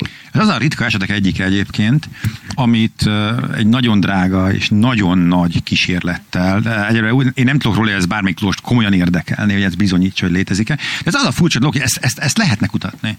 Tehát, hogy én természetesen tőled most kijelentéseket hallok, te kijelented, hogy ezek vannak, igenis vannak, attól még van a víz alatt, én pedig annyit mondok, hogy hát nem feltétlenül biztos, hogy igenis vannak, és szerencsére lehet, hogy ezt meg fogjuk tudni. Én azt gondolom, ez egy nagyon érdekes dolog, erre ki tudnék találni egy nagy halom érdekes kisetet, és mindig dollármilliókba kerülne, de lehet, hogy egyszer el fog jönni az idő, amikor ezt a kérdést komolyan elő fogják venni, mert még az is lehet, hiszen nincs bizonyítva az ellentetje, ezért nem is nyilatkozhatok másképp, még az is lehet, hogy egy kollektív tudatalatti létezik annak ellenére, hogy mondjuk nincs Isten, nincs Jézus, nincs szellem, nincs túlvilág, de a tudatalatti létezik, mm. mert amit a legelején meséltem, hogy mondtam nektek, hogy egyszerűen a, az elme az olyan dolgokat csinál, ami eddig példanélküli a tudomásunk szerint, és még nincs teljesen a végénél, hiszen nem haltunk ki, még mindig fejlődik. Előfordult, egy olyan valami lesz, amit majd lehet úgy nevezni, hogy kollektív tudattalan, és ez bizonyítható lesz. Egyelőre erre még kísérletet se tettek, hogy bebizonyítani próbálják. Ez addig a kérdésig szerintem hitkérdés marad, és így abba a fakba kell elraknom, amiben tisztelem azt, hogy neked ez a hited, és nem tetek mást, elfogadom. A beszéljünk az egyéni tudattalanról. Azért az egyéni tudattalan valóságát az könnyebben megtapasztalni. Ugye a barátunk szorong, pánikrohamai vannak. Elmegy a terápiába, méghozzá ebbe a freudi terápiába, tehát pszichoanalízisbe vonul, Aha.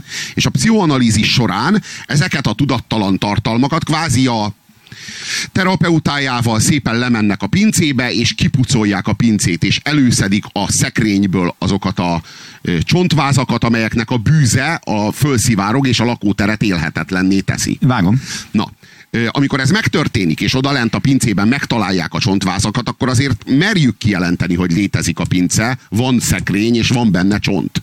Tehát ne, nem mondhatjuk azt, hogy így nincs. Persze, van, van ö, ö, kihívója ennek az elméletnek, és ez a, ez a behaviorista iskola, a viselkedéstudomány, amely, amely azt mondja, hogy ez a, tudat, ez a tudattalan, ő, ő olyan szkeptikus módon, meg olyan materialista módon áll hozzá, hogyan te, hogy ez a tudattalan, ez a dolog, ez nincs bizonyítva. Tehát Freud nem bizonyította, hogy beszél róla, de hát ez így tulajdonképpen egy ilyen szellemi konstrukció. Erre semmi bizonyíték nincs. Újra kell tanulni a rutinokat, és hogyha újra tanultad a rutinokat, akkor hát kvázi nem kell lemenni a pincébe, hanem egyszerűen öntsük ki betonnal a pincét, és megoldottuk a problémát, megoldottuk a szivárgást. Egyszerűen ö, ö, semmi, eleve ez, a, eleve ez a fogalom erről, hogy pince. Ö, tanuljuk újra a működést, kvázi szocializáljuk magunkat újra ahhoz a, ahhoz a helyzethez, ami most diszkomfort érzetet okoz, és azzal megoldottuk a problémát. És az igazság az, hogy a behaviorista iskola is megoldja a problémát. Tehát az is megoldást talál erre a problémára. De amikor a Freud kézen fog, levisz a pincébe, és megmutatja csontról csontra, hogy mi az, ami itt bűzlik, és mi az, amit ki lehet pucolni. A terápiádnak a végpontján kétséged nincs a felől, hogy ez a tudattalan dolog, ez létezik. Ez létezett, mert annyi mindent találtál ott, annyi mindent hoztál föl, és hát persze lehet azt mondani, meg mondhatod azt, hogy hát persze, hogy létezik, azáltal létezik, hogy jött a Freud, kézen fogott és levit. Úgy teremtődött meg. De hát akkor mitől szorongtál előtte? Mi szorongatott téged előtte? Amíg a Freud kézen nem fogott és le nem vitt a pincébe. Mi szorongtál előtte? Mi bűzlött onnan lentről, hogyha ott lent valójában semmi nincs, és a vizsgálat által teremtődik meg? És hogy lehetsz most jól? A terápiád végeztével. Hogy, hogy most jól érzed magad, hogy, hogy most komfortosan érzed magad, hogy kipucoltad a pincét. Mi változott? Hát akkor mégiscsak kellett, hogy legyen tudattalan tartalom, akkor is, amikor még azt se tudtad, hogy mi a terapeutád lakcíme, és egyáltalán mennyit kér egy óráért. Hát az a helyzet, hogy a, az egyénről szóló pszichológia, amit az egyénről szól. Az egy nagyon-nagyon komplex tudomány, amihez én nem értek, de azt gondolom, hogy egy teljesen másik asztal arról beszélni, hogy két ö, térben és időben különböző helyen elhelyezkedő tudat kapcsolatban van.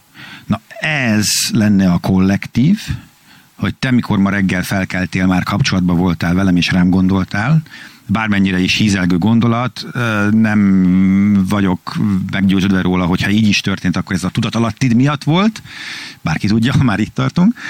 De azt gondolom, hogy ha hasonlítom kéne valamihez Freudot, meg a többieket, akkor ez kicsit nekem ahhoz hasonlít, de most csak így lövöldözök vakon, mert nem vagyok, nem értek a pszichológiához. Nekem ahhoz hasonlít, amikor jön Newton, és leírja mondjuk a naprendszer 90%-ának a működését tökéletesen helyesen. Az utána meg föltalálja, mit tudom én, a integrálást, és akkor utána 24 éves lesz. Tehát zseni, abszolút. Leg, leg, legnagyobb agyak egyike a világon. De ugye tudjuk, hogy nem mindenhol működik. Nem működik a nap közelében, nem működik fekete lyukak közelében. Tehát jön Einstein, aki nem eltörli Newtont, hanem hozzáír, meg tovább gondolja, hogy itt, meg itt, meg itt máshogy működik. És nekem úgy tűnik így messziről, hogy a pszichológusok történelme valami ilyesmi lesz, hogy szép lassan, most már ott tartanak, amíg pszichológiai előadásokat én hallottam, hogy most már nagyjából elfogadják, hogy azért komplex dolgok vannak, nem az van, hogy ez van, vagy az van, hanem hogy azért minden van egy kicsit, és akkor nem eltörölni kell Freudot, hanem finomítani. De ami ilyesmibe uh, tudok így válaszolni, de mondom, ez, ez egy olyan valami, ami nem is hogy kapcsolódik a mi beszélgetésünkhöz, mert az egy tudomány. És én leszek az első, aki ünneplem és tapsolok bármilyen tudósnak, bármilyen eredményért, megítélni nem tudom, de a Freud nem mondja azt, hogy két térben és időben különböző helyen lévő tudat között lenne kapcsolat. Mert azt nem, hívják, nem, ezt Jung mondja. Wow. Igen. Na, a Jung tovább gondolta, tehát ugye a, ezt a freudizmust... De várj, várj, várj, én úgy tudom, hogy ő nem úgy gondolta, hogy te gondolod. Tehát, tehát Jung nem abban hit, ha én most, bocsánat, de most már nagyon ingoványos talajon vagyok, mert ehhez már legkevésbé értek itt a témák közül, hogy Jung sem egy entitásnak gondolta, egy mélyben lakó csápos lénynek, ami egy lény, egy valami, egy dimenzió, hanem egy ilyen, inkább úgy ahhoz hasonló, hogy én mondom, hogy egy, egy közös örökségünk a múltból, egy ilyen mindannyiunkban egyszerre megjelenő, de kapcsolatban nem lévő azonos tulajdonságunk. Igen, igen, igen, így gondolta. Hát akkor nincs probléma. Így gondolta. Most ö, ö, Miről is beszéltél itt az előbb? A, a, a tudatalattidról. Igen, igen. A, igen, a, erről a, ja igen, egy nagyon súlyos ismeretelméleti probléma. Igen. Ez a, ez a Newtonnal kapcsolatos. Igen. Hogy ha nincs Newton, tehát változtatunk annyit a világon, összesen, hogy ez a Newton baby ez nem születik meg, hanem mondjuk az anyukája elveti. Ó, de jó gondolat, erre fog válaszolni. Na igen. Akkor vajon ugyanezekre a törvényekre valaki más, valahol máshol, 10, 20, 30, 50 éven belül, plusz-minusz Inkább plusz, hiszen előtte nem történt ilyesmi. Rájön, és ugyanezeket a törvényeket leírja, hiszen ezek a törvényszerűségek, ezek meg voltak írva már valahol, ugye a, tudat, a kollektív tudattalamban, és amikor a Newtonnak ezek eszébe jutottak, akkor ezek a tudat napvilágára emelkedtek. Vagy lehetséges, hogy ez nem volt sehogy se az előtt, hogy a Newton ezt kitalálta. Sehogyan nem volt, hanem a Newton alkotott egy modellt, amely modell 90%-os biztonsággal leírja a valóságot. Tehát vajon arról van szó, hogy a valóságnak igenis van egy képlete, ami a kollektív tudattalamban hevert, és amelyet a Newton fölhozott a felszínre, és ha nem a Newton hozza fel, akkor valaki más fölhozta volna pont ugyanezt, mert hogy ez így van, tehát ez így van, ez objektív tudás, amit egyszerűen csak a Newton írt le, ez egy történelmi alakulása a dolognak, vagy pedig arról van szó, hogy a Newton egyszerűen csak létrehozott egy modellt, mert a, mert a szellemtörténete kitermelte azt, a, azt az űrt, amit a Newton ezzel a modellel kitöltött. De ha nem a Newton ö, születik meg, hanem megszületik egy másik tudós, amelyik ezt a newtoni munkát elvégzi, ő nem ezeket a képleteket írja le, hanem más képletek által egy másik modellt alkot meg, amely modell hasonló pontossággal leírta volna az ö, univerzum működését, és akkor ennek a modellnek a mentén folytatódik a fizika, mint tudomány fejlődése, és egy alternatív Einsteint hoz, és egy alternatív Heisenberget hoz, meg Schrödingert hoz, amelyek, hiszen a, maga a fizika egy másik tudomány lenne, a tárgyában nem, csak az alapjaiban, az alaptéziseiben lenne különböző. Ez a legizgalmasabb és leg, leg, legnehezebben megválaszolható ismeretelméleti problémák egyike. Megint csak mindkét ö, elmélet mellett számos érv sorakoztatható fel. Minden esetre én hajlok arra, hogy talán nem arról van szó, hogy ö, a valóság az ez, és a Newton ezt megtudta, hanem hogy a valóság az van, mindössze van, és a Newton hozott egy modellt, ami igen jól leírja ennek a valóságnak a működését, de bizony számos más modell is, mondjuk úgy, hogy a, ha már tudattalanról van szó, végtelen, potenciálisan végtelen számú és, és e, számú modell, mint lehetőség vetődhetett volna fel, és válhatott volna a fizikának az alapjává.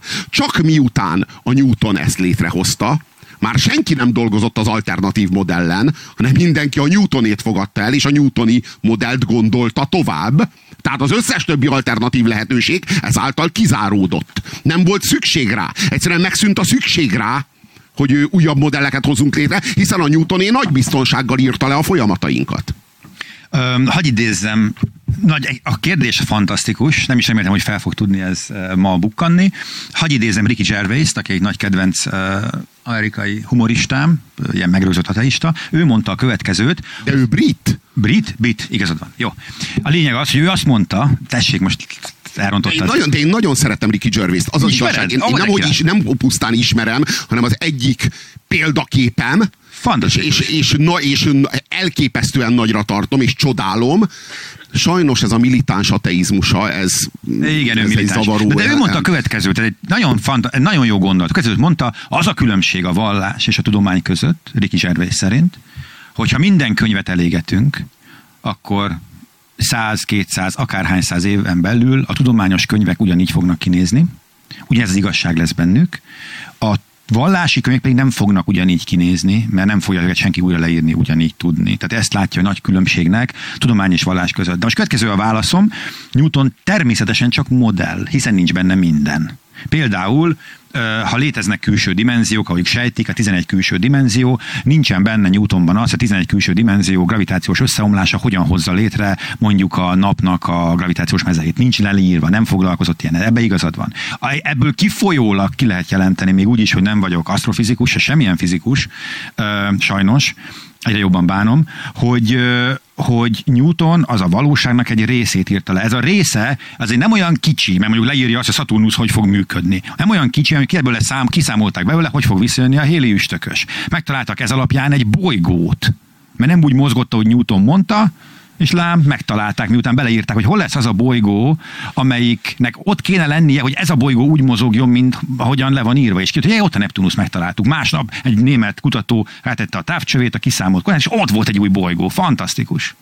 Na, de hogy felhozta-e? Na ugye ez is, ez megint egy olyan valami, amit, hát hogyha teljesen, hogy mondjam, tehát szkeptikusként, és ilyen igaz mondásra önmagamat kényszerítő szkeptikusként mond, ö, nyilatkozok, akkor nem tudom bebizonyítani, és nem állíthatom az, bármilyen furcsán is hangzik, hogyha Newton nem születik meg, akkor mások lennének a törvények, vagy nem. De ezek nagyon nehéz kérdések. Aki erre rávágyott, már pedig ugyanígy lenne, az, az nagyon nagy önbizalommal rendelkezik. Ebben nem tudok így nyilatkozni. De hogy felhozta? Én azt látom, hogy bármit mérünk, és azért ne becsüljük már alá a mérés, mert mindig ilyen pejoratívan jelenik meg. A valóság azért az, a valóságban való létnek a mérése, az, az nem egy, nem smafu, na, nem tudom szebben mondani, és bármit mérünk, az megfelel Newton modelljének, vagy a finomított modelljeinek, például Einsteinnek, vagy a húrelméletnek, ha már nagyon picibe megyünk bele, vagy a kvantumfizikai elméleteknek, hogyha a másik oldalát nézzük ugyanennek, és de ezért ez a felhozás, ez egy nagyon necces. Tehát, hogy én, én nem gondolom, hogy ezt felhozta bárhonnan is, azt gondolom, hogy ő egy zseni volt, és leírta azt, amit látott, és kiszámolta, és kijött belőle a valóság. De a valóság, visszatérünk, amit legelején mondtál, ugye, hogy létezne a valóság ember nélkül, Ugye erre megint mit lehet mondani? Én azt mondom, hogy természetesen. Igen nagy nagy képűség lenne azt gondolni, hogy emiatt a laza 8 milliárd ember miatt létezik a 13,5 milliárd éves 90 milli, milliárd fényév átmérőig giga valami, amit univerzumnak nevezünk, csak addig létezik, amíg mi azt nézzük. Ez egy ilyen elég nagy képű kijelentés lenne. De pedig én attól tartok. De van egy ilyen, de ismerem ezt a filozófiai iskolát, amelyik azt mondja, hogy igen, hát nem lenne egyszerű bebizonyítani, mert a teljes emberiség ki kiirtásával, majd utána a mérése, majd újra megteremtésével kéne csinálni, utána megnézzük, amikor nem voltunk, akkor volt-e az, ami nem volt, szóval De nehéz. Tudjuk, nem tudjuk megnézni, tehát nem tudjuk megnézni, nem tudjuk vizsgálni. Tehát mondjuk kiírtom a komplett emberiséget, ki, ki figyeli meg a dolgot. Jó, oké, egy embert meghagytam, egy tudóst, aki megfigyeli. Ne, ne, szatellitát ha viszont, mérjen, igen. Igen. Tehát egy, de, de várjál. És mi hoztuk létre, tudom, ez probléma. Igen, igen. Tehát a, a probléma az, hogy a világ az a nyelv által létezik. A fogalmak által létezik. A valóság a fogalmaink által létezik. Tehát ez azt jelenti, hogy ha nincs az a szavam... A bennünk élő valóság. A valóság valóság. Tehát, igen, de a, igen, igen de a nem bennünk élő valóság az nem valóság. De most akkor a 122. Az egy, az egy, után. Az azt gondolom, hogy most ott van, most van a dzsungelben, azt gondolom, hogy nincs? az már az igazság. Azt gondolom, hogy az már az igazság. Mert lefejtettük a nyelvi fogalmi réteget róla. A nyelvi fogalmi réteg, ami által mi ezt az asztalt asztalnak nevezzük, azáltal válik profánná az, a szakrális, a szent. Tehát abban a pillanatban, hogy én ezt a, az asztalt lehasítom a létezés örvényről, azzal a fogalmi, önkényes fogalmi hozzárendeléssel, hogy ez A, S, Z, T, A, L, és ez valójában, ez, ez tök abszurd, ez tök, ez tök ö, abszurd. Nem is úgy mondom, hogy abszurd. Ez ö, Elvont? nem, absztrakt és önkényes. Absztrakt és önkényes. Ö, ö, nevezhetném máshogyan, és lehasíthatnám másféle, másfajta módon. De én ezt így, így hasítottam le, és ezáltal hoztam létre magát az asztalt. Ugye? Tehát valójában, Igen. hogyha nincs az, a, nincs az az értelmezés, hogy ez egy asztal, nincs az a foga, önkényes fogalmi hozzárendelés, hogy ez egy asztal, akkor ez az asztal nincs. Ha megfigyeled egy, egy szatellittel, majd újra teremted az emberiséget, és az emberiség ö, belenéz abba, abba a felvételbe, amit a szatellit készített, az asztal azáltal fog megszületni, hogy ő ezt a fogalmi hozzárendelést ott és akkor újra elköveti, újra megteszi. Én és azt mondja, hogy aha, érted? Tehát értem, valójában a szatellit, a szatellit le fogja fotózni neked itt az asztalt. De ha azt a szatellitet vagy a szatellit képét, vagy akár csak az asztalt egy őz nézi, és nem egy ember, amely őznek a fejében nincsen olyan fogalom, hogy asztal. Na az az őz, amelyik meg tud nézni szatellitát, azért az nem rossz. Akár csak egy asztalt. Nincs lényegi különbség. Ránéz erre az asztalra, ő nem egy asztalt lát. Nem látja ezt az asztalt. Ő az igazságot látja, hiszen nem értelmezi. Ezzel a, ezzel a problémával, amiről most beszélsz egyébként, ez nem, ez nem ö, ö, új keletű probléma. Az egyiptomiak ö, gondolkodását ez a probléma nagyon, tehát őket nagyon foglalkoztatta ez. Ezt úgy fogalmazták ugye meg, hogy létezik az égi Egyiptom, ami egy ilyen tökéletes valami, és annak a fizikai világ csak a kivetülése, és a fáraó az, aki összeköti a kettőt, és lehozza a földre, és ha egy fáraó jó, akkor az égi tökéletes Egyiptomot meg tudja valósítani a földön, és tökéletes birodalmat hoz létre. Ezért volt ő az igazi nagy Isten király aki ezt ő ezt megcsinálta. Ez a probléma, amit te most itt mondasz, ez egy, ez egy valódi uh, problémás gondolat, mert, uh, mert uh, abba egyetértek, hogy a, a mi, ezt legutóbb is azt hiszem szóba hoztuk, hogy mi, amikor ránézünk valamire, akkor az agyunk rögtön helyettesíti egy fogalommal. A világ, az ahogyan mi látjuk, az bennünk él.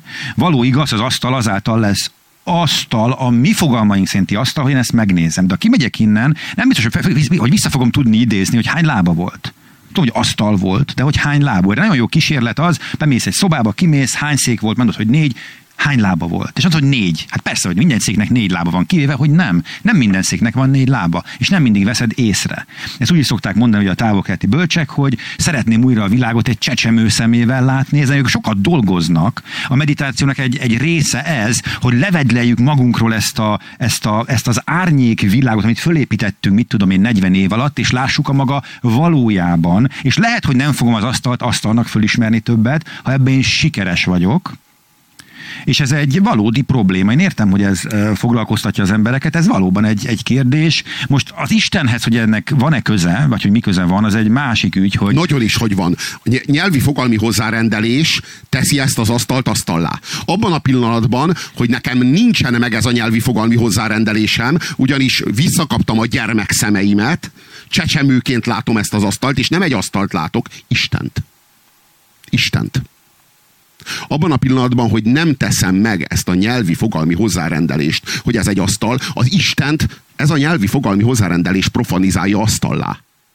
Ugye legutóbb azzal zártam talán, és tudom keretet adni ennek, hogy visszatérek ugyanehhez a ponthoz, hogy használod ezt a szót, amit én nagyon szívesen lecserélnék. A szakrális szó jobban tetszik, amikor azt mondod, hogy, hogy misztikus, vagy misztika, az is jobban tetszik. Az Isten szó, mert az Istenről vitázunk elvileg, az nekem mindig is problémás volt és lesz, mert tradicionálisan az Isten szó az jelent dolgokat, és nem ezt jelenti. Tehát erről te vitázol. Ez a probléma része, bocsáss meg. Igen. Hát én azt gondolom, hogy ez a probléma része. Tehát ez valójában már egy, már az Istennek egy káromlása. Bocsáss meg, hogy így. Már hogy a vallás, vagy ez? Nem, te, nem, nem, nem, te, te, az az Isten, nem, nem, nem. Én azt gondolom, hogy az a káromlás, amelyik azt állítja, hogy az Isten a világon kívül létezik, kvázi ez az asztal, ez minden ízében profánd, és az Istenhez semmi köze Értem, nincs. Mit Én azt gondolom, hogy ez az Isten káromlás, mert ez azt állítja, hogy ez az asztal, ez az Istenen kívül létezik.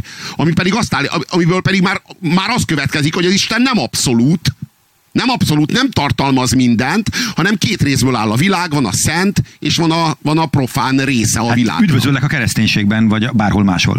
Hát igen, igen, igen, de azt gondolom, hogy ez, azt gondolom, hogy ez, ez, egy, le, ez egy lerontott vallásosság. Mégpedig a köznép, a közhiedelem, a számára érthetővé, befogadhatóvá tett dogmatizmus ami, amiről te beszélsz. Valójában nem ez a, nem ez a, a az átszellemült vallási ismeret, ami megszerezhető ö, tudás az Istenről. Tehát azt gondolom, hogy, ö, hogy ö, az a meditáció, amit, a, amit például ezek a buddhista bölcsek ostromolnak, az, a, az az állapot, amikor le, leveszik ezeket a, levedlik önmagukról ezeket az önkényes fogalmi hozzárendeléseket, ez az út, ez a csatorna, ez vezet el a vonatkozás nélküli látáshoz. Igen, de ugye ez az a pont, ahol szerintem hogyha most ateista szót nem szívesen használom, ezt tudod, mert, mert nem mindenki ugyanazt érti alatta, de az átlagos ateistával, hogyha erről beszélgetnél, akkor ez már nagyon boldog lenne, mert mint most te mondtál, az, az uh, még tudományosan is magyarázható folyamat. Tehát ez, ez hogy ilyen az ember képes, ez, ez nem vitás. Van, van, egy, van egy ilyen szintén elég militáns ateista, akit Sam Harrisnek hívnak, sokat, tehát érdemes utána nézni a csákónak, kicsit ilyen depressziós mindig, de nagyon jókat szólt beszélni, és ő ez kifejezetten foglalkozik az élményekkel. Mert ő arról beszél, hogy igen, vannak az élmények, és ő próbálja ö, ö, megérteni őket a tudomány oldaláról. És neki erről vannak előadás, és nagyon érdekes dolgokat ö, mutatott ebből ő ki, hogy leginkább azt az elvet, hogy ez akkor is létezhet, és nagyjából bejöttünk érteni, ez akkor is létezhet, hogyha nincsen Isten. Viszont, öm, viszont, nincs viszont. Te jössz. Tudod, én meg úgy gondolom, hogy ha nincsen Isten, akkor semmi sincsen. Tehát én, én, én azt gondolom, hogy a hogy a, a valóság az ez a lerontott és profánná tett igazság. Nyelvi tett és, és lehasogatott. Tudod, az igazságról lehasogatunk a fogalmaink által alakzatokat.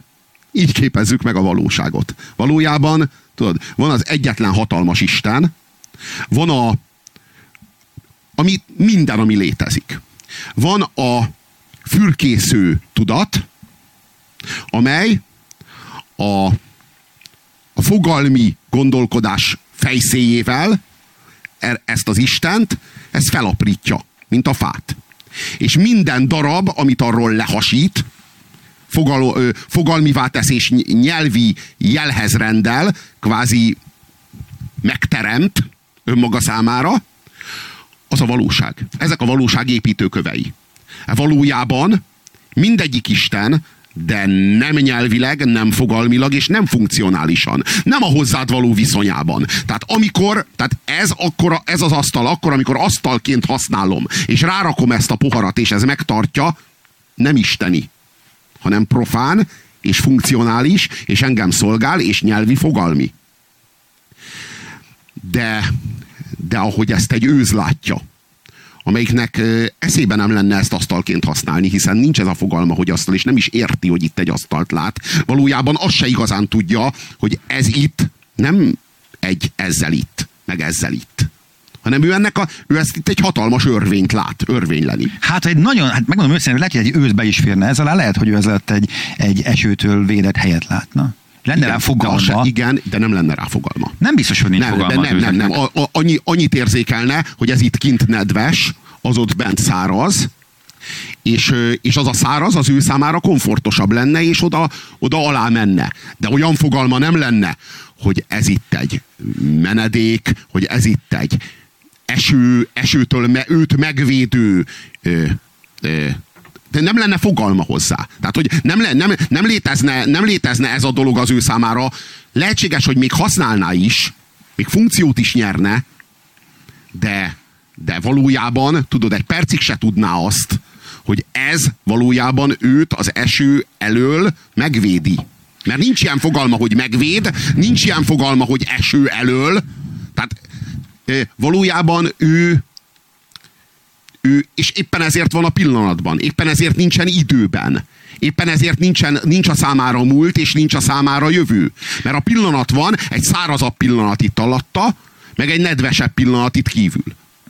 Hát ugye annyit tudok csak válaszolni, hogy ahogyan ezt szintén kezdtem, hogy meglepő, az új kutatások tükrében meglepőek az állatok. Tehát egészen elképesztő dolgokra képesek. A őzek a fogalomalkotásáról nem tudok nyilatkozni, de mondom, nem minden van úgy, ahogy azt mi gondoltuk mondjuk 20 évvel ezelőtt az állatok butaságáról. Viszont a te istenképed, annyit el kell mondanom róla, hogy a, a nem öl meg embereket. Tehát a te istenképed annyiból hasznos, és szerintem a világ összes ateistája aláírná azt a papírt, amire az lenne ráírva, hogy mostantól a Robinak az istenképe lesz mindenkinek a fejében, és az összes többi eltűnik, imádnánk téged. akkor nagyon kevés ember halna meg emiatt, és azt gondolom, hogy ez egy ebből a szempontból mindenképpen egészséges.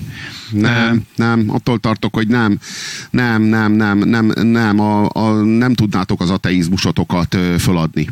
Nem tudnátok, tudod. Persze, kiegyeznétek azzal, hogyha az összes vallásos olyan módon lenne vallásos meghívő, mint én. Azzal kiegyeznétek. De ti az ateizmusotokat, meg úgy általában az ateisták ezt a, ezt a kiválasztottság tudatukat és, és ezt, a, ezt a felsőbbrendűségi képzetüket önmagukkal kapcsolatban, hogy ők a felébredettek. Hát ebből, a, ebből, a, ebből a sötét mítoszból felébredtek, és ők, ők, ők az ember feletti ember. Tudod ki a kiválasztott? Aki azt gondolja, hogy beszél hozzá Isten. Az a kiválasztott, akihez beszél Jézus, aki azt mondja, hogy ő hozzá szól személyesen az Isten. Egy, érted? Ha valaki beképzelt, akkor az az ember... És, és azt talán nem kiválasztott, aki azt mondja, hogy senkihez nem szól az Isten. Nem azért, ne hozzám nem szól, nem csak annyit mondok, hogy hozzám nem szól, és speciál az ismeretségi körömben se ismerek olyat, akihez szól, hanem nem szól senkihez. Ilyen beképzeltség nincs, ugye? Ilyen kiválasztottság tudat nincs. De beszéljünk arról a fajta ateizmusról, amit meg tudok védeni, ami úgy hangzik, hogy nem hiszem el neked, hogy hozzád beszél. Én nem azt mondom, hogy nem beszél hozzád. Nem ugyanazt jelenti a kettő. Én nem állítom, nem, nem hiszem azt aktívan, hogy senkihez nem szól. Én nem tudok ilyet állítani. És ez tudom, hogy ez kényelmesnek tűnik, meg kifogásnak tűnik, de a valóság az, hogy aki ennél többet mond, szerintem is ateistaként, az túlnyújtózik. Mert az állítás az mindig bizonyítás köteles. Ha én azt állítom, hogy nem hiszek neked, akkor csak azt kell bebizonyítanom, hogy tényleg nem hiszek akkor kell egy igazságmérőgép, ide letesszük, leítatsz, vagy belősz valamivel, megint megkérdez, és megint azt mondom, és mutatja a kép, hogy igen, igazat beszél, akkor győztem, mert én valóban nem hiszek neked. És akkor ennyi az én bizonyításom. Ha azt állítom, hogy senkihez nem beszél az Isten, akkor oda jöhetne valaki, hogy oké, okay, uram, maga ezt bizonyítsa be, mert akkor maga nagyon sokat tud, amit mi még nem. És ebbe, ebbe teljesen egyetértünk. Ennek ellenére azt gondolom, hogy aki, aki, aki ugye ilyen nagyon negatív szavakat használ, és ezt, ezt ismerem. Ezért is óckodok ettől a kifejezésről. Ismerem, hogy az ateizmus nagyon sok mindennek el, ma, marxizmusnak elmondják, nácizmusnak elmondják, egyenlőségjelet húznak a diktátorok és az ateisták között. Én azt gondolom, hogy egy átlagos ateista nem csinál semmi mást, mint kérdései vannak. Nekem kérdéseim vannak. Ennyibe különbözik mondjuk egy fundamentalistától. Most a militáns ateizmust én nem fogom itt védeni, hiszen nem vagyok az nem fogom tudni védeni a, azt az álláspontot, hogy Isten nem létezik, hiszen nem állítottam ilyet, de aki egy kicsit is gondolkodik, azt gondolom, hogy nagyjából úgy, úgy azt az álláspontot mondanám, amit én szoktam mondani, hogy egyszerűen eddig a pillanatig nem találkoztam olyan bizonyítékkal, ami meggyőzött volna. Nem arról van szó, hogy nem láttam bizonyítékokat, mert, mert amikor azt mondta, hogy bizonyíték a napfelkelte, hogy milyen nagy csoda, ugye nem mondjuk bárki más mondjuk mondaná, abban nincs vita köztünk, hogy csodálatos, meg abban is, hogy ott van. Abban van vita köztünk, hogy miért van ott. És öm, úgy érzem, hogy a világ sokkal jobb hely lenne, hogyha az ateisták ezt el tudnák mondani, lenne hol elmondani, több ilyen fórum lenne, ahol ezt így kijelenthetik, és lehet, hogy ez a, ez a hit is eltűnne, hogy ők aktívan hiszik azt, hogy nincs. Én szerintem me- meglepődnél, hogy mennyire kevesen állítanák azt, hogy nincs. Hozzáteszem, ha valaki azt állítja, hogy hát egyszerűen nagyon nehéz elképzelni, hogy legyen, mert én élek ebben a világban, és nekem, nekem ez borzasztó nehéz elképzelnem és elhinnem, akkor se hazudik, mert akkor neki olyan a világa. Én, ő nem látott csodát. Ő nem látott olyat, ami, ami kérdésekkel töltötte el. Neki voltak élményei, és volt rá magyarázata. Nem jelent meg neki soha egy Jézus. Hát most ez van. Máshonnan nézzük a dolgot, ez a különbség. Én, az én szememben minden szakrális. És mi profanizáljuk azáltal, hogy funkciót rendelünk hozzá azáltal, hogy használjuk. A szakrális világ, a világ önmagában szakrális. Minden pillanatában misztérium. Minden momentumában misztérium. Csoda. Csoda. A puszta létezés által csoda. Amíg abban a pillanatban, hogy én ezt elkezdem használni a magam javára, készítek belőle, nem tudom én, ruhát, hogy hordjam, készítek belőle asztalt, hogy a paharat rápakoljam, azáltal válik profánná. Én azt gondolom, hogy az Istenen kívül nincsen semmi. Azt gondolom, hogy tehát valójában, tudod, nagyon hasonló dologról beszélünk, csak nagyon másképp nevezzük. Tehát te azt mondod, hogy, hogy hol van az Isten, nem látom, én meg azt mondom, hogy hol van az, ami nem Isten, én nem látok semmi mást. Te nem akarsz verseket írni? Ez nagyon szép gondolatám. És nem is viccelek, ezt komolyan gondolom. Ezek nagyon-nagyon-nagyon szép gondolatok. A, csak ugye az én bajom a következő, hogy általában a világgal. Ha megnézel egy mozifilmet, a tudósok mindig a gonoszak. Legfőjebb arra jók, szerencsétlenek, hogy a saját kreálású szörnyeik felfolják őket a nézők nagy örömére. Ha megné, egyszerűen tudnám sorolni a végtelenségig, hogy a tudós vagy inkompetens, mint a Transformers 4-5-6-ba, akármikor, amikor mondta hogy figyelj, egy bolygó, vagy egy másik bolygó, az, akit baj lesz. Á, nem lesz. És akkor, jé, tényleg nem lett. Miért nem lett? Jó, de összességében a tudósok a köznépnél, vagy A, azok, akik eltitkolják az éc meg a rák ellenszerét, hogy meggazdagodjanak. Vagy az etikátlan barmok, akik létrehozzák a dinoszauruszokat a génekből, majd is mind ki fogunk halni miattuk. Vagy azok a marhák, akik felfedezik az atomenergiát és fölrobbanunk miattuk. Ez a tudós. Pedig a tudomány az egy, az egy egyszerű dolog, egy módszertan. Erről még nem nagyon beszéltünk, nem tudom, még van-e rá időnk, hogy erről egy kicsikét így foglalkozunk, de nem jelent semmi mást, mint azt, hogy valaki meg akarja ismerni, hogy mi a valóság. Lemér dolgokat, arra ő rátesz egy elképzelés, hogy szerintem miért vannak úgy a dolgok. A dolgokban nincs vita, tehát abban, hogy föltörök egy követ, és benne van egy trilobita, az tény. Azt nem csak én látom, az ott van. És hogy miért van ott, és miért egy 300 millió éves kőzetben van benne, az már egy kérdés. Arra ő csinál egy, egy elképzelést, és elkezdi tesztelni. Ezt hívják ugye egy hipotézisnek. És amikor elégszer bizonyította, és visszacsatolt, és megváltoztatta a véleményét, akkor lesz belőle elmélet. És akkor ő azt mondja, hogy hát ezért van. És akkor jönnek a vallásosak, hogy nem, mert a Föld 6000 éves. És akkor ott állunk, hogy valóban szakadás van a tudósok, a genyó tudósok, meg a vallás között, hogy az egyik szeretné megismerni a valóságot, a másik meg azt mondja, hogy ismeri a valóságot. A franc tudja honnan. Ő az igazságot ismeri, és azt valóságnak egyszerűen benézi. Benézi. Arról van szó, hogy a vallásos? A vallásos, Aha. igen. Hát a, a, a, a, inkább úgy mondanám, hogy a fundamentalista dogmatista. Az ismer, az igazságot valóságnak érti félre. Ez a, ez a, ez a súlyos probléma. A, a, tudó, a tudóssal, hogy mondod, hogy nagyon rossz az imidzse a tudósnak. Hát talán azért, mert a tudományjal semmi probléma nem lenne, ha a tudomány megmaradna egy módszernek. Egy módszernek. Csak hát a, sajnos a helyzet az, hogy nem éri be ezzel. Világnézetté duzzasztja önmagát. E, és ez a kabát meg már nagy rá. Ez a helyzet probléma az, amikor a tudomány és a tudós a fehér köpenyében az vallássá és, és, és, és főpappá képzi át magát. Én ezt csak vallási oldalról látom, akik ők ezt így mondják. Tehát, hogy én ezzel, ez, én, én elhiszem, hogy te ezzel így találkozol, én ezzel így nem találkozok. Viszont nagyon érdekes kérdés fölvetek, hogy Nekem úgy tűnik, hogy miközben, tehát ugye nagyon sokfajta számot lehet nézni, hogy hogyan változnak ugye a vallások a világon, mit olyan az iszlám terjed a leggyorsabban, de az elmúlt időszak leggyorsabban növő csoportja az ateizmus, ugyanakkor a fundamentalizmus olyan felemelkedős ívben van, mint soha ezelőtt, hogy ennek valami köze azért lehet egymáshoz, így a tudós világhoz, a nyugathoz, ahhoz, hogy sokan hagyják el a vallást, és csak kicsit voltak vallás, aki nagyon vallás, az rögtön fundamentalista lesz. A rossz válaszok egymást gerjesztik, Szabolcs. Ez a helyzet. A rossz válaszok. Tehát a, a, a tudós betör a tudományával a vallási szférába, és megpróbálja eluralni. Válaszul a fundamentalista dogmatista betör a tudomány szférájába, és megpróbálja a saját dogmáival kiváltani a tudománynak az ismereteit, és a méréseken alapuló tudást. A, a probléma ugyanaz, mindkét esetben ugyanaz.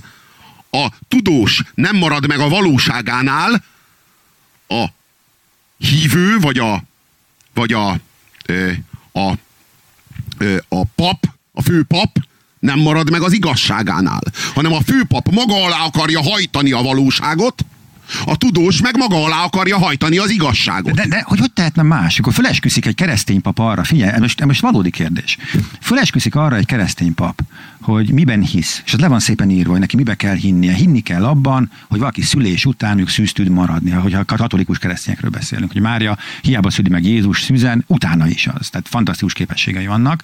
Akkor ez a tudományjal szembe megy. Most akkor a tudós ilyenkor mondja azt, hogy hát jó, akkor hozzád nem szólunk, vagy ebbe beleköt. Amikor a, amikor a világot le tudjuk írni 13,5 milliárd évesnek tudományjal, vallással meg 6426 évesnek tudjuk leírni, akkor most ki megy bele kinek a... De nem vallással írjuk le, ö, ö, hanem, hanem hiedelemmel.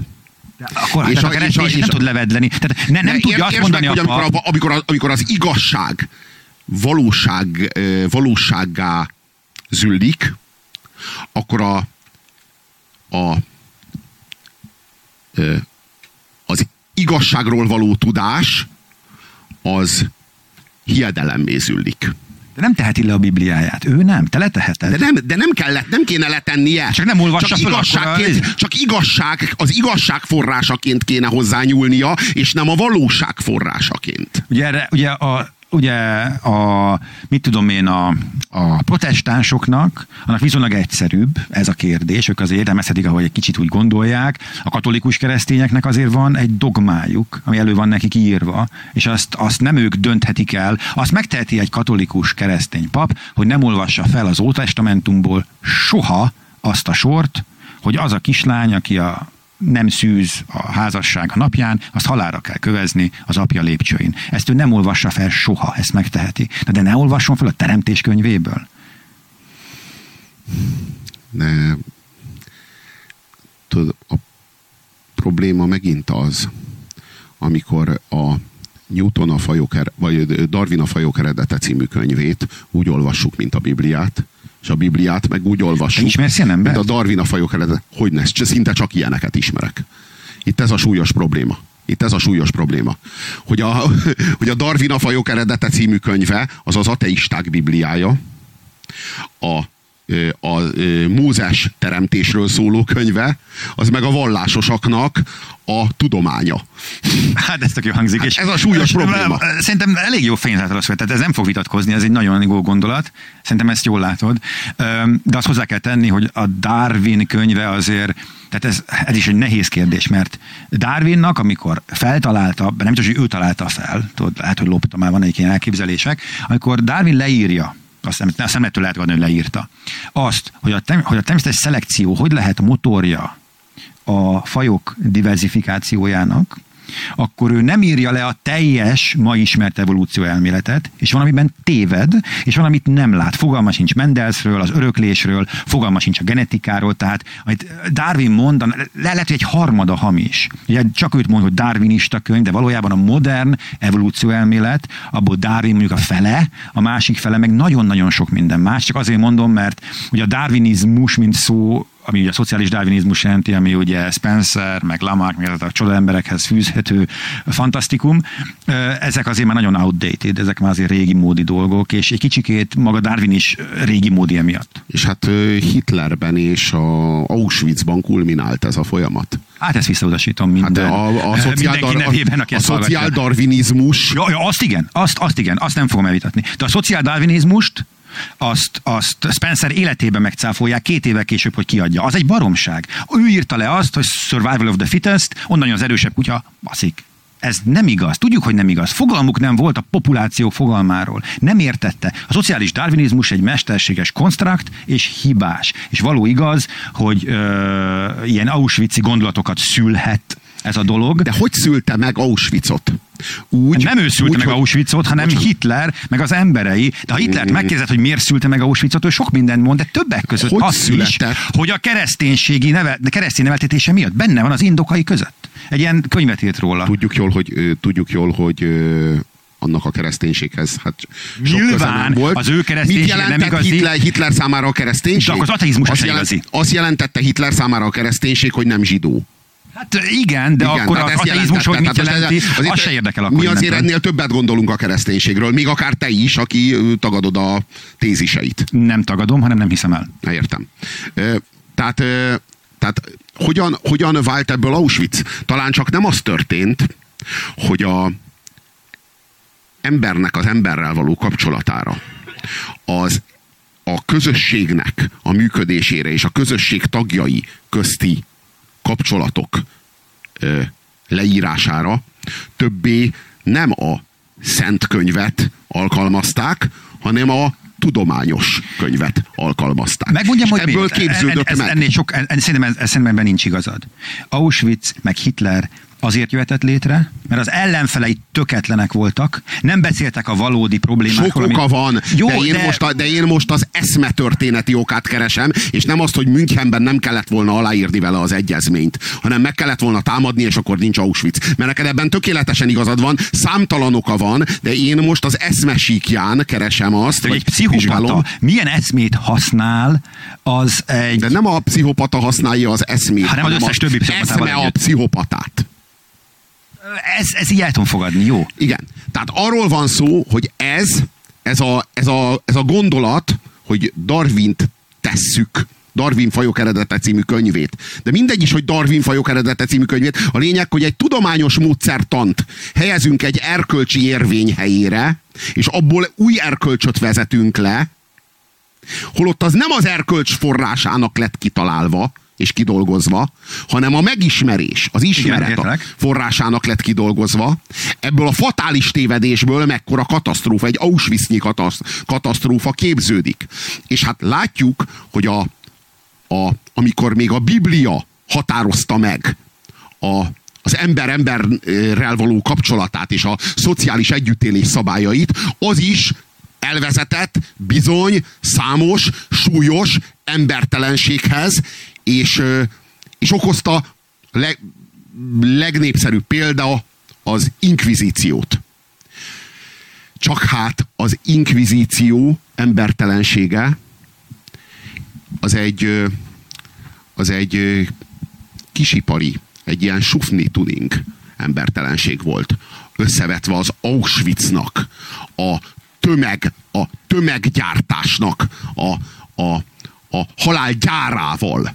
Értjük, hogy a, a, a sorozatgyártás a, a, a, a modern élethez tartozó minőség helyére lépő mennyiség, és az, az, embernek, az embernek és az ember világának az eltömegesítése, az a halálnak és a gonoszságnak és a kegyetlenségnek és a pusztításnak és az embertelenségnek és a gyilkolásnak is tömeges nagyságrendeket adott.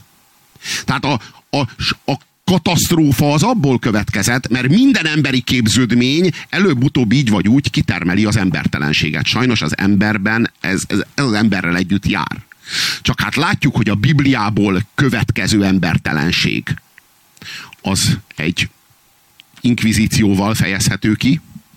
A Darwin a fajok eredete című tudományos munkájából következő embertelenség pedig Auschwitzban kulminál. Ja, csak én megnéztem volna mondjuk azt az inkvizíciónak, nekem van mustárgáza. Megnéztem volna azt az inkvizíciót, aki tankokkal tud menni. Hát ez, az, ez a különbség a vallás, De- de ne- jó, meg jó. a tudomány között. Tudod? Várjál, én azt gondolom, hogy ez Ezek mind idő. a tudomány következményei, nem csak a nácizmus, mint eszmevilág, nem csak Auschwitz, mint halálgyár, de a mustárgáz, igen, ez mind, mind, mind, mind, mind, mind, mind ugyanolyan, ugyanolyan tudomány, a tudománynak ugyanolyan következményeként jöttek Értelek. létre, mint maga az ö, emberellenes ideológia nemzeti szocializmus. Ugye én arra akartam ebből utalni, hogy ez egy időbeli eltérés. Az, hogy régen kevesebb ember tudtunk megölni, az nem jelenti azt, hogy nem öltünk volna meg többet, hogyha van rád. Egyszerű példát De mondok. ez összefügg a felvilágosodással. Nem csak az idő, nem csak az idő a különbség a kettő között, hanem igenis a Biblia felcserélése a Darwin fajok ennél sokkal, könyvével. sokkal bonyolultabb ügy ez. Például most erre szerintem tényleg nincsen időnk, hogy kifejtsük mondjuk azt, hogy a tömeg, mint néptömeg, az ország, a nép, mint kifejezés, ezenek a kialakulásával is összefügg. A koraújkor, vagy az újkor eszméi arról, hogy milyen egy hadsereg, mi dolga van egy közkatonának, mit jelent az, hogy nép, mit jelent az, hogy néphadsereg. Ezek olyan fogalmak, az, hogy a második, az első világháborúban népek mentek egymásnak, szó szerint népek, tömegével, két millió orosz neki indul. Ez addig példanélküli. Az, hogy akkor épp ott tartottunk, az egy dolog, de meg fogjuk tudni nézni, mit csinál mondjuk a szélsőséges iszlám, ha tudományt adunk a kezébe. Például a repülőkkel berepül két ikertoronyba a fundamentalista emberje. Pedig tanult emberekről beszélünk. Tehát, hogy ez mindenhol ö, előhozhatja. Én, én, én nem vitatom el a, sem azt az ocsmánságot, amit ennek a nevében hoztak. Azt sem vitatom el, hogy szociális darwinizmust ö, használták, de szerintem egyébként nem pont ott. Szerintem pont ott ezt a kifejezést nem is használták, nem ide, ne, nem hozták szerintem elő, de lényegében vejétvetve ugyanazt csinálták, mint hogyha használták volna. Öm, de itt azért sok más is közrejátszik. Az a gyűlölet, ami azokban az emberekben az első világháború után maradt, az a, az, az éjség a bosszúra. Nem szabad alábecsülni, majd fogunk találni egy másik ideológiát, nem kell hozzá szociális darwinizmus, kialakulóban van most is egy, ami majd fegyvert fog adni a népek kezébe, és megint öldöklés lesz a vége egy teljesen másik elképzelés mentén. Én csak arra szeretném... És ez melyik? Akkor már kíváncsivá váltam. Nem szeretném most ezt elmondani. Ezt, ezt nem, nem ezen a fórumon. De a végeredménye az az, hogy ahogyan én nem, igazából nem teszem felelőssé a vallásokat unblock, vagy a kereszténységet unblock, mondjuk a keresztes hadjáratokért, ugyanúgy nem teszem unblock az ateizmust felelőssé, bármelyik totalia, totális rendszer pszichopatáinak a gyilkolási hülyeségért. Mert az, akikkel Hitler körülvette magát, az SS tisztjei, Himmler és a többiek, az, az, azokat nem lehet, azokat, azokkal, ezt a kérdést nem tudjuk ilyen egyszerűvé lebutítani, hogy hát igen, szociális darwinizmus, Himmler elolvasta a Darwint, és úgy döntött, hogy kiöl, kiírtja a zsidóságot. Ez nem ilyen egyszerű azért. És azért így a Istenben nem hívő ismerőseim nevében kérem, hogy ezt így ne így vigyük magunkkal. Nagyon örülök, hogy megint sikerült úgy közel kerülni a, a nézeteink révén, hogy eközben hát nem adtuk fel a magunk világnézetét, hanem talán egy lépéssel közelebb hoztuk azt az integrálható közös halmazt, amelynek a nyomán tovább lehet gondolkodni, és amelynek a nyomán hívő és ateista között már nem áthághatatlan a szakadék, és sikerült talán ácsolnunk egy hidat, és talán ö, ennek a fogalmait, meg ennek az építőköveit ö, mindannyian közösen magunkénak érezzük. Én azt javaslom, hogy folytassuk ezt a jövőben. Ez volt a második ilyen vita az Isten létezéséről, és mindarról, ami ehhez kapcsolódik. És én azt javaslom, hogy fél év múlva térjünk erre vissza. Nagyon szívesen. Hát akkor én nagyon köszönöm a figyelmet, és, és akkor, ha előbb nem, fél év múlva újra vitázunk. Itt leszek. Köszönöm, hogy eljöttetek. Sziasztok!